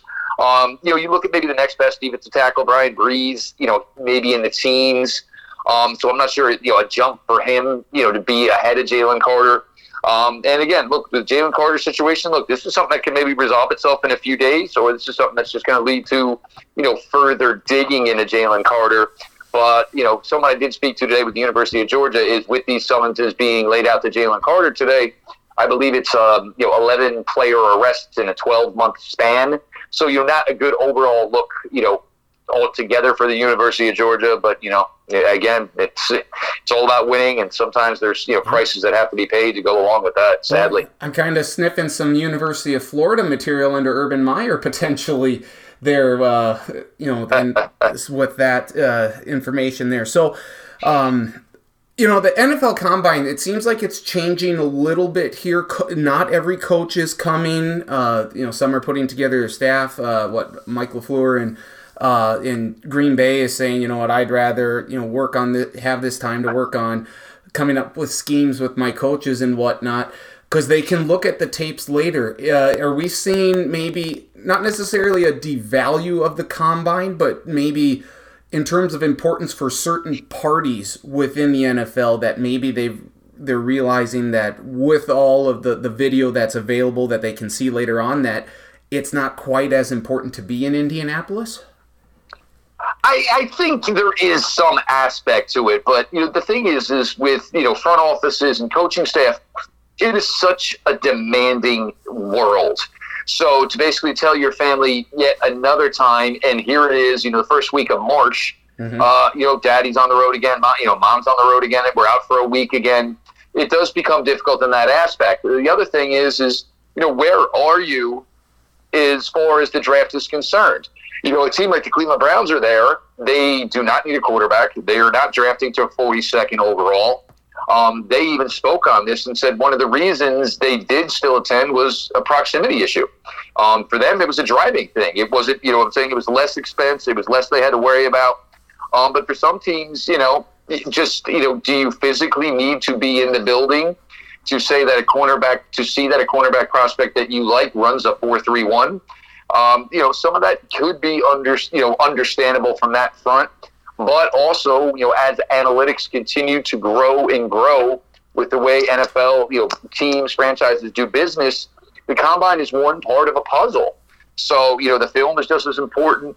Interviews are just as important. Player production is just as important.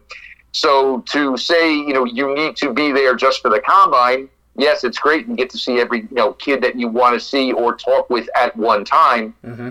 It is one part of a puzzle. Right.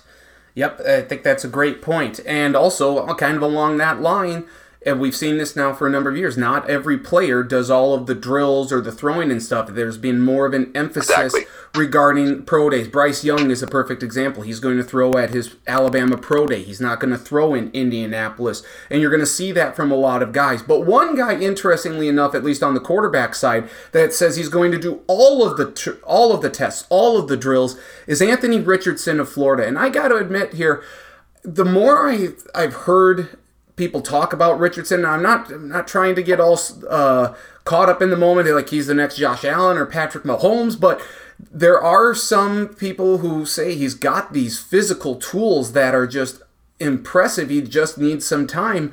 And the fact that he's going to do all of these drills in Indianapolis, he's going to throw. I think he wants to show people just what he can do because he's kind of in that mix, maybe at five or six, uh, the quarterback. But with all that potential, he could be maybe the second or third quarterback taken, more likely the third after Stroud and Young. But what do we make of uh, Anthony Richardson choosing to do all of these drills in Indy? I think if you're a guy like Anthony Richardson, you just want to get you know the momentum going. Um, you know, and it's going to be it's going to be a rough week for some other quarterbacks who do choose to do everything. You know, Anthony Richardson is just an absolute freak, physically gifted athlete, special guy. He's going to blow the roof off that place on Saturday with the ability that he has within his body. Um, and for a guy like him, you know, where you, you have less tape, it's a similar road with Carson Wentz. It was a similar road with Mitchell Trubisky, where there wasn't a lot of tape, there wasn't a lot of reps, there wasn't a lot of passing attempts. So for Anthony, you know, going to put his name out there as you know an athlete, somebody you need to work with. You know, many people I've talked to said, you know, this is one guy where you really got to stick to your guns and say we're going to go the Patrick Mahomes route. We love him. We're going to draft him. We understand he needs time, but we're going to give him that time, and he's not going to play much as a rookie, if at all. Uh, but for a guy like Anthony Richardson, you just want to go out there basically and cement it. Um, and you know, let everybody know that yes, I I am this athlete. You know, hopefully he puts on a show throwing the ball. Um, but when you're talking about ceilings for these quarterback prospects in this class, I don't know if there's one that has one higher than Anthony Richardson. We talk about this every year. You know, the toughest part is can you achieve said ceiling? And you know, with the limited we've seen Anthony Richardson, it's hard to project what exactly the floor is. Yep. You know, you look at teams who are going to have two first round picks. You know, you got to think he's got some appeal there. You know, some teams, you know, you got to look at what you got now and say, you know, in a year when our roster is overall better, you know, and then we can plug this guy into it. You know what I'm saying? It's a really, really, you know, tough, tough thing to measure. But Anthony Richardson, everything you're looking for physically and athletically, he's going to check every box. I think Seattle or Detroit are two teams to watch for regarding Sure. Richardson because they have those quarterbacks kind of in place right now. Certainly Detroit with Jared Goff, but uh, the team that I'm looking at is Washington with Eric Bieniemy now as the new offensive coordinator. Uh, you know, he just left Patrick Mahomes. If you're hearing, you know, some comparisons that Richardson has to Mahomes, I think that's a very interesting spot to watch if if Washington chooses because they're going to have to jump up the board to get it. But who else at the quarterback position can really uh, benefit themselves this week? This is a very good group of quarterbacks, I would say, or recognizable names, I guess, if you've watched a lot of college football this season. I think for me, the most interesting one this week is going to be Will Levis out of Kentucky. Um, it seems people are 100% in or 100% out. Um, very, very, you know, robotic throwing motion, but I mean, a lot of tightness on it, a lot of crispness on it. This is a guy that really needs to go in. And, you know, with Bryce Young not participating probably helps him. But a guy like Will Levis, you got to get in there, and you know, you basically got to everybody. When you have a guy like him, you basically have everybody where it's you know the unknown. You know, they're either all in or they're all out. You got to start shaking the trees of those people who are all out and getting those people to start to change their minds. So for me, at the quarterback position, I, think Will Levis is by far. Um, I probably would say Hendon Hooker, but we're not going to get much obviously out of him as he's Right. coming off of the ACL. Mhm. But Will Levis, without question, is is the guy who probably needs the strongest week. Are you in the all in camp or all out camp regarding Levis? I am in the. I, for me, it's an absolute mystery. It really is because there's times where this guy looks really, really solid, and then there's times where this guy kind of gets down on himself. If it's one bad throw early in a game, um, he seems kind of like to chase, and you know tries to chase the one mistake and overcome it, as opposed to just letting it come to him naturally. Sometimes. Um, so for Will Levis, he's going to be an interesting one because I mean you got a lot of teams in that top to 10, 15 range who can apply a pick to a quarterback. And the question is, you know, after the confidence level of Young, the confidence level you have in Stroud, you know, Richardson's going to be this absolute wild card. Everybody feels Will Levis is that fourth guy. Is he going to do enough to cement that for one franchise and get him somewhere in that self somewhere in that top twenty? We talked during uh, the Senior Bowl how about just how perhaps deep this running back class could be outside of Bijan Robinson. You know, there's like who's probably going to be a first round pick. These are going to be a lot of uh, second round pick, third round picks, fourth round. You're going to get value throughout the entire draft. I'm just looking at the names here, and they are all outstanding. A lot of them are outstanding names. Of course, you have to be outstanding to get invited to Indianapolis, but uh, just pick a couple of running backs that you think uh, have the most to gain by what they do here uh, in Indy this week. For me, um, the two names I'll give you here is I'll give you Jahmyr Gibbs from Alabama, and I will give you Sean Tucker from Syracuse. Um, we are in such a phase here in the NFL where if you are a running back who is also a solid receiver, you are worth your weight in gold. You know, you saw it with Pacheco in the Super Bowl. You saw it with a lot of these teams down the stretch who had running backs that can contribute in the passing game and the running game. You've got that with Jahmyr Gibbs at Alabama. Obviously, it speaks for themselves. Um, Sean Tucker, who any, I mean, people have you know, late second round. Some people have him an overall rank in this class in the 100s. He's a former track kid. He can excel in both the passing game and the running game. Uh, I, for me personally, I, I, he's probably, besides Deshaun Robinson, my favorite running back in this class. I think the the potential for this guy to be a solid NFL running back, you know, 15 to 1,800 total yards in the NFL in the right offense. I think the possibilities are there for a guy like Sean Tucker. And I think once he puts the athleticism uh, out there and it's basically stamped this weekend, a lot more people are going to turn their heads and, and understand this game's guy, this guy's game. And this is a guy that'll cement himself as being a second round pick. I've expressed my love and appreciation for Tyjae Spears, uh, the running back from Tulane. I really hope uh, that you know maybe the Vikings could get him if they move on from Dalvin Cook. But a co- just a couple other names, quick to mention: Mo Ibrahim from Minnesota, and then Deuce Vaughn from Kansas State.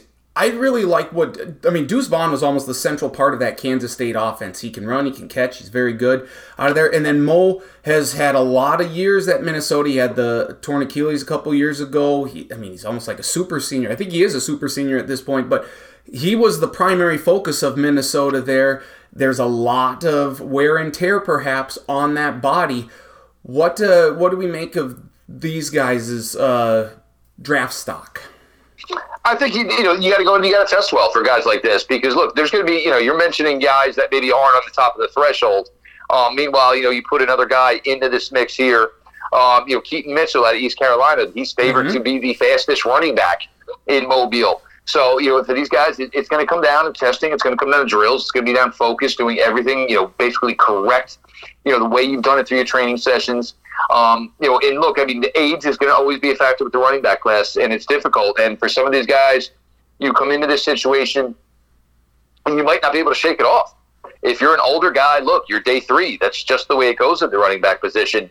You know, if you're 23 years old or about to be 23 years old, so you can't come in with a chip on your shoulder.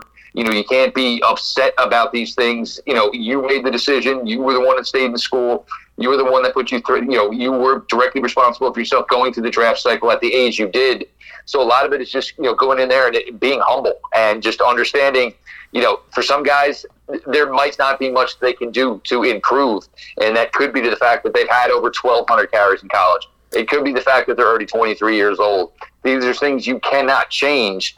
So you can't go there to Indy with the thought process that you are going to change it. It just doesn't work that way. Wide receivers, a lot of wide receivers there. Um, you know, we, again, we talked a little bit about maybe the cornerbacks were having a little bit better success down in Mobile at the Senior Bowl. So, who here uh, in the wide receiver group in Indy has a chance to really help themselves? I think you look at a player like you know Jaxon Smith-Njigba at Ohio State. What what's he going to run? I mean, people are so fascinated by what the number is going to be, and they're so glued to it. Um, you know, him he may go earlier. This isn't a wide receiver class that we're going to compare to classes in the past. Mm-hmm. Um, it's just missing that those, those top heavy names. So for a guy like JSN, he could end up going round one with a good combine. I think he's a guy that's going to get drafted early round two, be an absolute steal, just because he has that slot uh, production that you just don't normally get out of a young guy. For me, you know, Zay Flowers, I think is going to light the place up. Mm-hmm. I don't think anybody's, you know, really, really, truly appreciative. The big, for me, one of the wild cards here is definitely Kayshon Boutte out of LSU.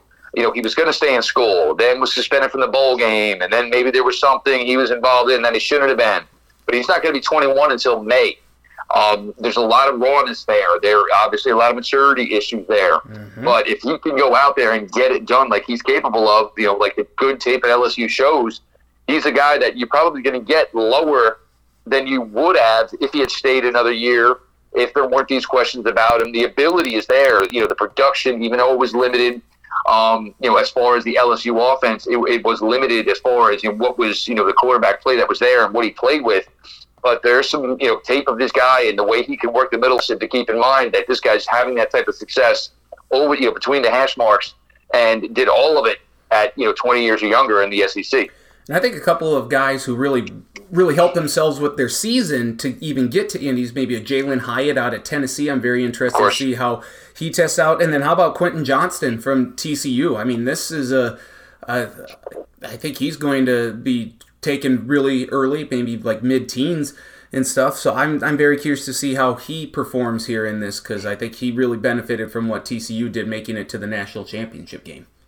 Quinn Johnson, things just got to look more natural. Um, like you, you, see the tape, and obviously, I mean, just a big, big guy, long strider. You know, he gets the ball in open space, he's gone. Um, but as far as like just the absolute complete nuances of the position, um, you know, you're not going to the Big 12 anymore, man. You're going to the NFL. There's going to have to be more controlled and disciplined route running. Um, the catching of the football is going to have to be cleaner.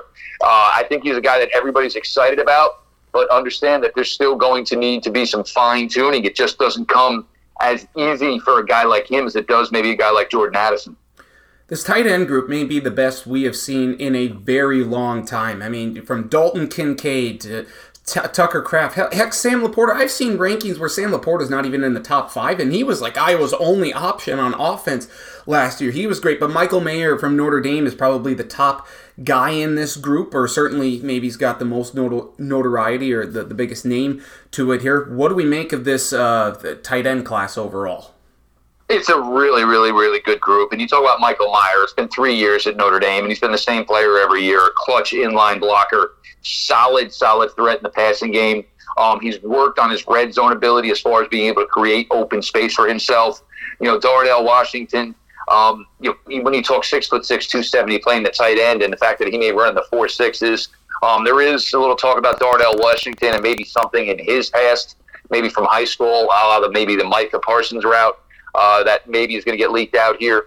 Luke Musgrave, uh, you know, nephew of Bill Musgrave, longtime NFL coach, just uh, signed with the Cleveland Browns. A lot of talk is that he's going to break sub four five at the tight end position. Wow. You know, then you get through to it. I mean, Kincaid. I think the thing that Kincaid is going to have a lot of appeal to people is here's a guy that's new to the game of football. He's not a guy that played 10 years at Pop Warner, played college, played high school, played college. You know, he was later arriving to the game and the talent is off the charts. And obviously, a guy with some hard work, you think is going to be a really, really solid player down the line. You know, LaPorta at Iowa just kind of did everything right. And you know, it seems like you know when people talk about LaPorta, they don't mention that we just had two Iowa tight ends go first round a couple of years ago. Mm-hmm. Um, obviously, the program you don't play tight end without at Iowa without being able to block first. Then there, of course, there is the question of you know seeing the way he was able to develop, you know, as a receiver as well, and you think that'll just exponentially grow in the NFL when he's given more opportunities. I'll probably ask this again as we get closer to April, but are we potentially going to see, you know, run of these tight ends? Maybe not first round, but in the second round of, oh, I got to go get this tight end because the, team B is going to get them, or like, is that a potential here with just how good this class is at the top or the the depth of it? Well, I mean, if you're going to sit down and we say this class is as deep as it is, you know, once you get to second, third round, you got to start trusting your board. And look, I don't have a big opening for a tight end right now, but you want to know what? This guy is the highest ranked player on my board by 15 spots. So what do we do all this work? What do we put all this effort in for if we're truly not going to stick to our board? Um, so that's kind of where it gets tricky. I mean, I think the thing with the tight ends, it'll come down to, in my opinion, the corners.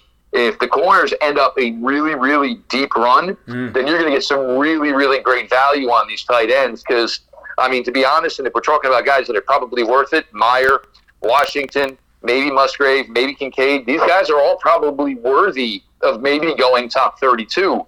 But again, it's the tight end position, and not a lot of teams feature it or value it the way others do.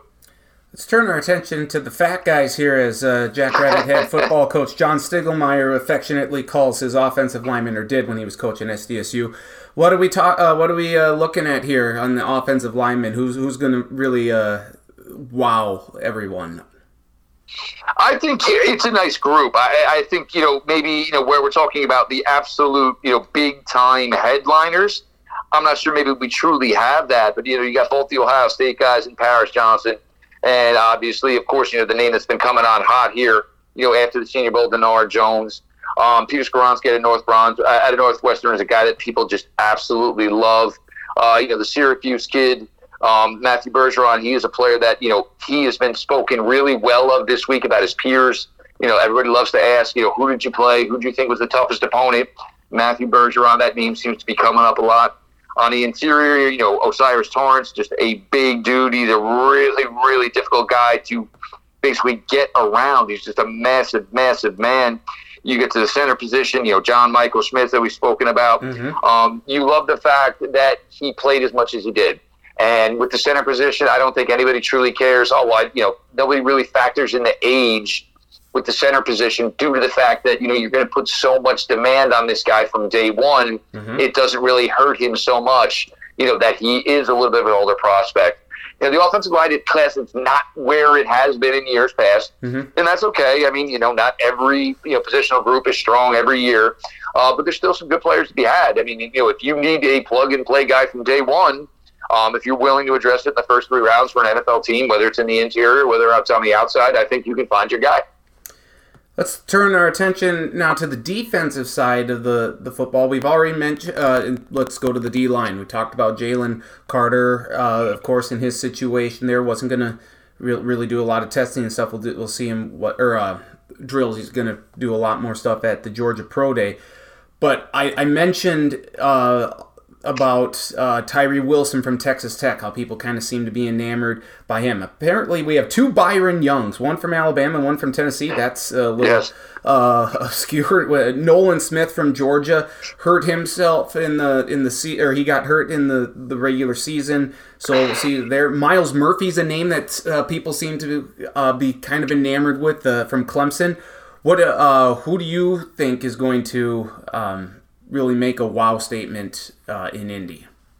One guy that I think a lot of people are sleeping on right now that's going to have a big week that I think is Lucas Van Ness from Iowa. Ooh, yep. um, I actually, you know, his uh, the, the, guy he's training with, you know, I've talked with for a few years. Um, he's never a BSer, never sells me wrong, and you know, if the testing numbers that Lucas Van Ness is currently putting up, um, if that even comes remotely close to translating in Indy, you know, here's a guy that's definitely going to put himself on the map. Tyree Wilson, the only thing there is we're talking about a guy again now who's already 23 years old. There's going to be certain teams that are going to have an issue with that age. Mm-hmm. You know, Myles Murphy, and it's weird. You know, Clemson, even though the Clemson team didn't have the success we've grown accustomed from them from the last few years, there's still a bunch of players, you know, coming from that you know Clemson team into the league this year. Isaiah Foskey from Notre Dame, I think he is just a guy that, just a safe guy. I don't think he's a guy that's going to go in round one. Um, he was a guy that played four years of special teams at Notre Dame. He's a guy that comes right in and contributes right away.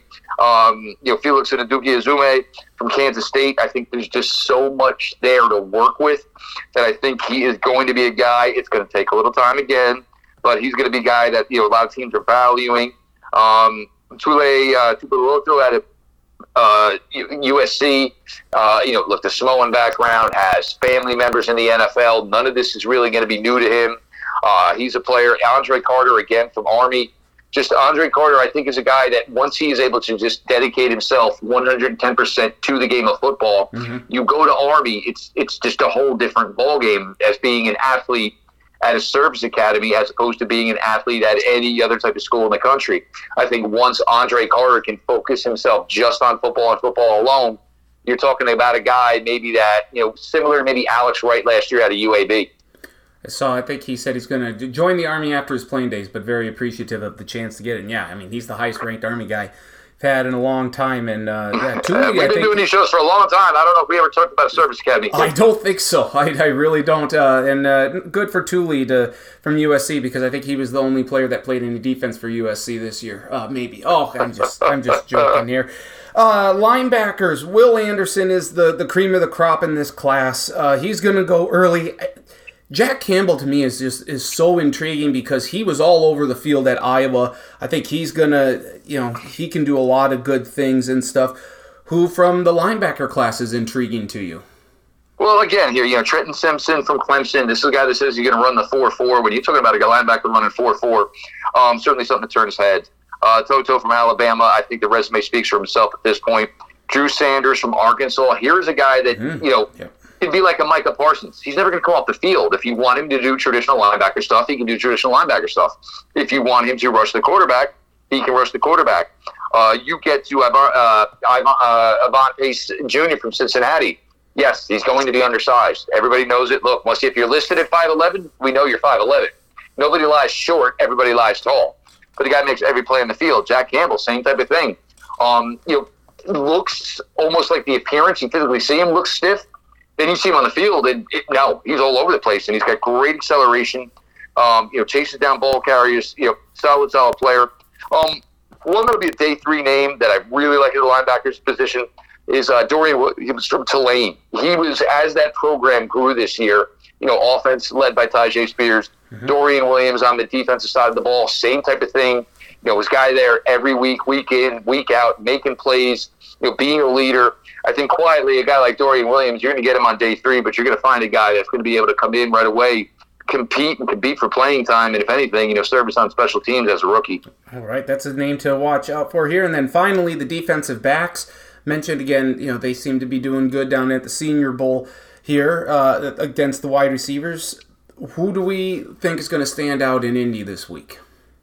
I mean, look, first things first, we're talking about, uh, I don't know, maybe six, possibly seven corners go round one. It is a solid, solid group. A lot of them long, a lot of them physical. Christian Gonzalez, tape speaks for itself. Joey Porter junior mm-hmm. He's done it at Penn State for years. Devon Witherspoon, Illinois. Lovie Smith had a nice program of players there.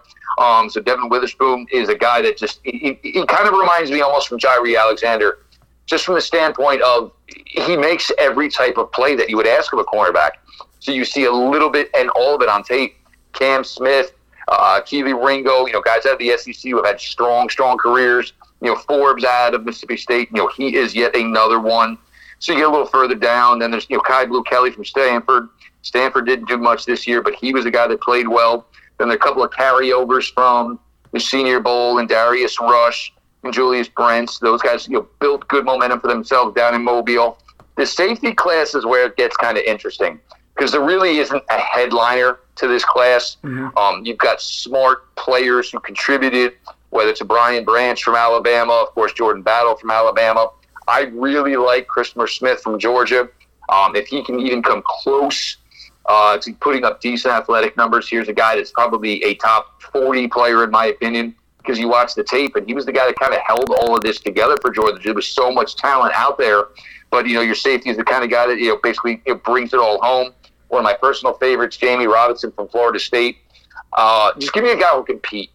You know what I'm mm-hmm. saying? I understand guys are going to get beat. I understand every now and then guys are going to meet tack- miss tackles. but give me the guy that's basically going to die trying, and a guy like Jammie Robinson at Florida State. That is a guy, in my opinion. You know, I'll, I'll go to war with that dude any day. Are we going to talk kickers and pun- punters? No, we aren't. It doesn't matter what they do in Indy. I don't care if they bench a lot. So it's all good. This is it's such a fun time to to see these guys. It means the draft is close. It's it's just a great time to to talk about it all, and I appreciate all the time that uh, that you spend on this, and appreciate the time with me, and uh, looking forward to maybe talking next week about uh, who really d- wowed everyone in Indy. If our if, you know the predictions bear out, and throughout this whole draft process, I always appreciate the time, Jeff. Be well, and uh, we'll talk soon. Right back at you, Nathan. Always a pleasure, buddy. All right, thank you, Jeff. Have a good one. You too. Jeff Lloyd, the second from the Lockdown Browns podcast. Great stuff as always. He is the he is one of the best at what he does. The the passion you can hear it. His voice, the number names. I mean, he's just rattling names off. I have this thing in front of me. I I I know a fair amount of, of players that are there, or at least recognizable names. This guy's just rolling everything off. Dorian. Uh, I've already forgotten it. The, the guy for Tulane, who we got Dorian Williams. I mean, he, we're talking about guys from Syracuse. It's just it's it's amazing the depth of knowledge and just everything that goes with it that that Jeff possesses here, and love talking about the this in particular, the scouting combine, the draft, everything. It's going to be a lot of fun here. We've got two months, less than two months now, until the NFL draft arrives. In the meantime, though, in between there, it is March Madness. Conference tournaments are beginning. Summit League tournament will be this week. We were going to have Matt Zimmer on this week. Very busy and stuff with the Summit League tournament and everything. So, uh, you know, the Northern Sun and, and all that. We'll see if we can get him on for next week to, to talk about it, or maybe you know the week after. We'll we'll get his thoughts on it all in general. He's very busy. We knew that there was a, a potential that he might not get there. Um, he's doing a lot for Sioux Falls Live and in, in, informed communication. So uh, always appreciate uh, always appreciate his his time and, and stuff, and you know follow all that coverage with the Inform and um, you know his former employee, the Argus leader, the everyone. Uh, Marcus Traxler will be there too as part of Forum Communications and stuff with because uh, you know now it's the Mitchell Daily Republic, and that's that's work goes there. So they'll those two will be putting out a ton of great stories, great content over the Summit League tournament taking place Friday, March 3rd through Tuesday, March 7th. At, an extra day because we have to include all these teams to get a participation. I, I like that they include all teams. I really do. I think every team in the college basketball should be able to play for uh, play in your conference tournament. I'm not okay with teams that are postseason ineligible still being able to play. Like a Queens College, like a St. Thomas.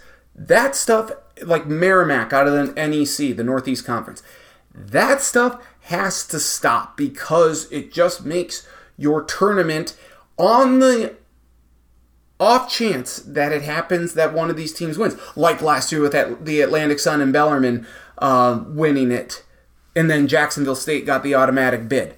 It just you you can't have this. So I doubt. I mean, St. Thomas is not going to win it on the men's side or the women's side. But what if they get to the championship game? You have that chance. What if that's hanging over the Summit League? Then oh, if they if if they win, then Oral Roberts gets the automatic bid, automatic berth. We don't want that. I'm not saying it's going to happen, but that I, I like that we have this extra. I like the extra teams, even though the games are likely going to be very boring. Uh, but this is this is the postseason. The, the playoffs, uh, the, your your postseason lives are at stake here. So I expect, um, hopefully we get some good games on Friday, both on the men and the women's side. Uh, hopefully we'll we'll get some good action during this tournament.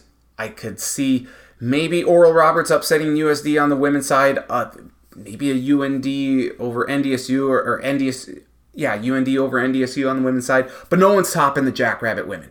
They're going to win. Uh, they're going to win handedly. On the men's side, again, you might have the chance for some upsets. I, I could see USD beating NDSU. I really could. They did it once already this year. It's a, it's a it's a possibility. But Coach Richman always gets his his squad ready for Sioux Falls. There, there's just something about it that that turns on, and I'm very nervous for whoever SDSU plays, especially if it's NDSU. I'd much rather play USD this year in in Sioux Falls than I would NDSU because of the the matchups with uh, with Grant Nelson and just again, it's that NDSU magic. But should SDSU get to the championship game against Oral Roberts Tuesday night, 8 p.m. Eastern, or no, 8 p.m. Central Time on E ESPN2, the women's championship game 2 p.m. Eastern, 1 p.m. Central Time on ESPNU on Tuesday. No, is it 3? I don't know. We're gonna find out. It, it it'll be there. We'll get this pulled up here right now as I'm going through this. But based on what the men did last week against the uh, against Oral Roberts in Frost Arena in a larger environment, a larger crowd, all pro SDSU, the amount of pressure that maybe Oral Roberts is going on. Uh, Listen, they, they did the regular season thing. That's great. Uh, they they did it before, or the SDSU did it last year, and then they won the tournament. They went through the Summit League tournament 3 0, made it to the uh, 1 p.m. also uh, to confirm is the championship game for the the women on Tuesday on ESPNU. But let's just see if Oral Roberts starts to succumb to a little bit of pressure and with that that crowd, that very pro SDSU crowd that will be there Tuesday, should the Jackrabbits again, should they get by NDSU or USD in the semifinals and advance to the fi- advance to the championship? It is not a slam dunk, pun intended, that Oral Roberts wins the Summit League championship. For SDSU women, it's all it's almost a near certainty. I feel like this team is just so much better than everyone else in the Summit League.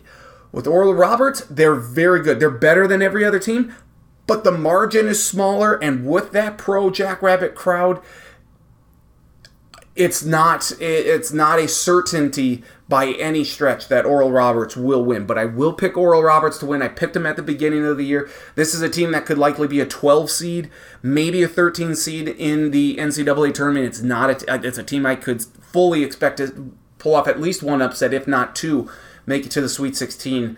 Uh, that what they made it to the Elite Eight uh, in Indianapolis a couple years ago. So Oral Roberts definitely is that team for me that I'm watching for to make a run, but they have to get through the gauntlet in Sioux Falls, and that gauntlet mainly SDSU. But again, SDSU has to make it there, and it's going to be difficult in the semifinals. But enjoy it all. I hope you all have a, a, a enjoy all the conference tournaments. We got the Big South getting crowned, the uh, the Missouri Valley, the Ohio Valley. Everyone, the Ohio Valley is first. We have all of these tournaments that are going down and champions getting crowned. We'll talk about all the tickets punched next week. We'll recap the combine. Um, we'll, we'll just talk a ton of college basketball and the NFL combine. So. Uh, Follow me on Twitter at ND Stacken, Facebook Nathan Stack, and a link to the podcast posted middle to later part of each week. You can find this podcast available on podcast.com and on iTunes. Just search a sports block. Follow Travis on Twitter at Travis Crins. Uh, follow Jeff Lloyd on Twitter at Jeff underscore Lloyd or at Jeff underscore LJ underscore Lloyd at Locked On Browns. The podcast is a great podcast to listen to, especially if you are a Cleveland Browns fan. Jeff and company, Garrett Bush, they do a great job there with that podcast. So, uh, for all of us here at the Sports Block Podcast, for Travis and Jeff, I'm Nathan. It's March, people. This is a fantastic time of the year. So, jump on board with us. It's going to be a hell of a ride, a hell of a month, and we're looking forward to talking about it all with you. So, again, for all of us here at the Sports Block Podcast, I'm Nathan Stacken saying thank you for listening. Have a great week. Enjoy the conference tournaments. Enjoy the rest of the college basketball. Enjoy the NFL scouting combine. We'll react to it all next week. Have a great week, everyone. Talk to you next week on another edition of the Sports Block Podcast.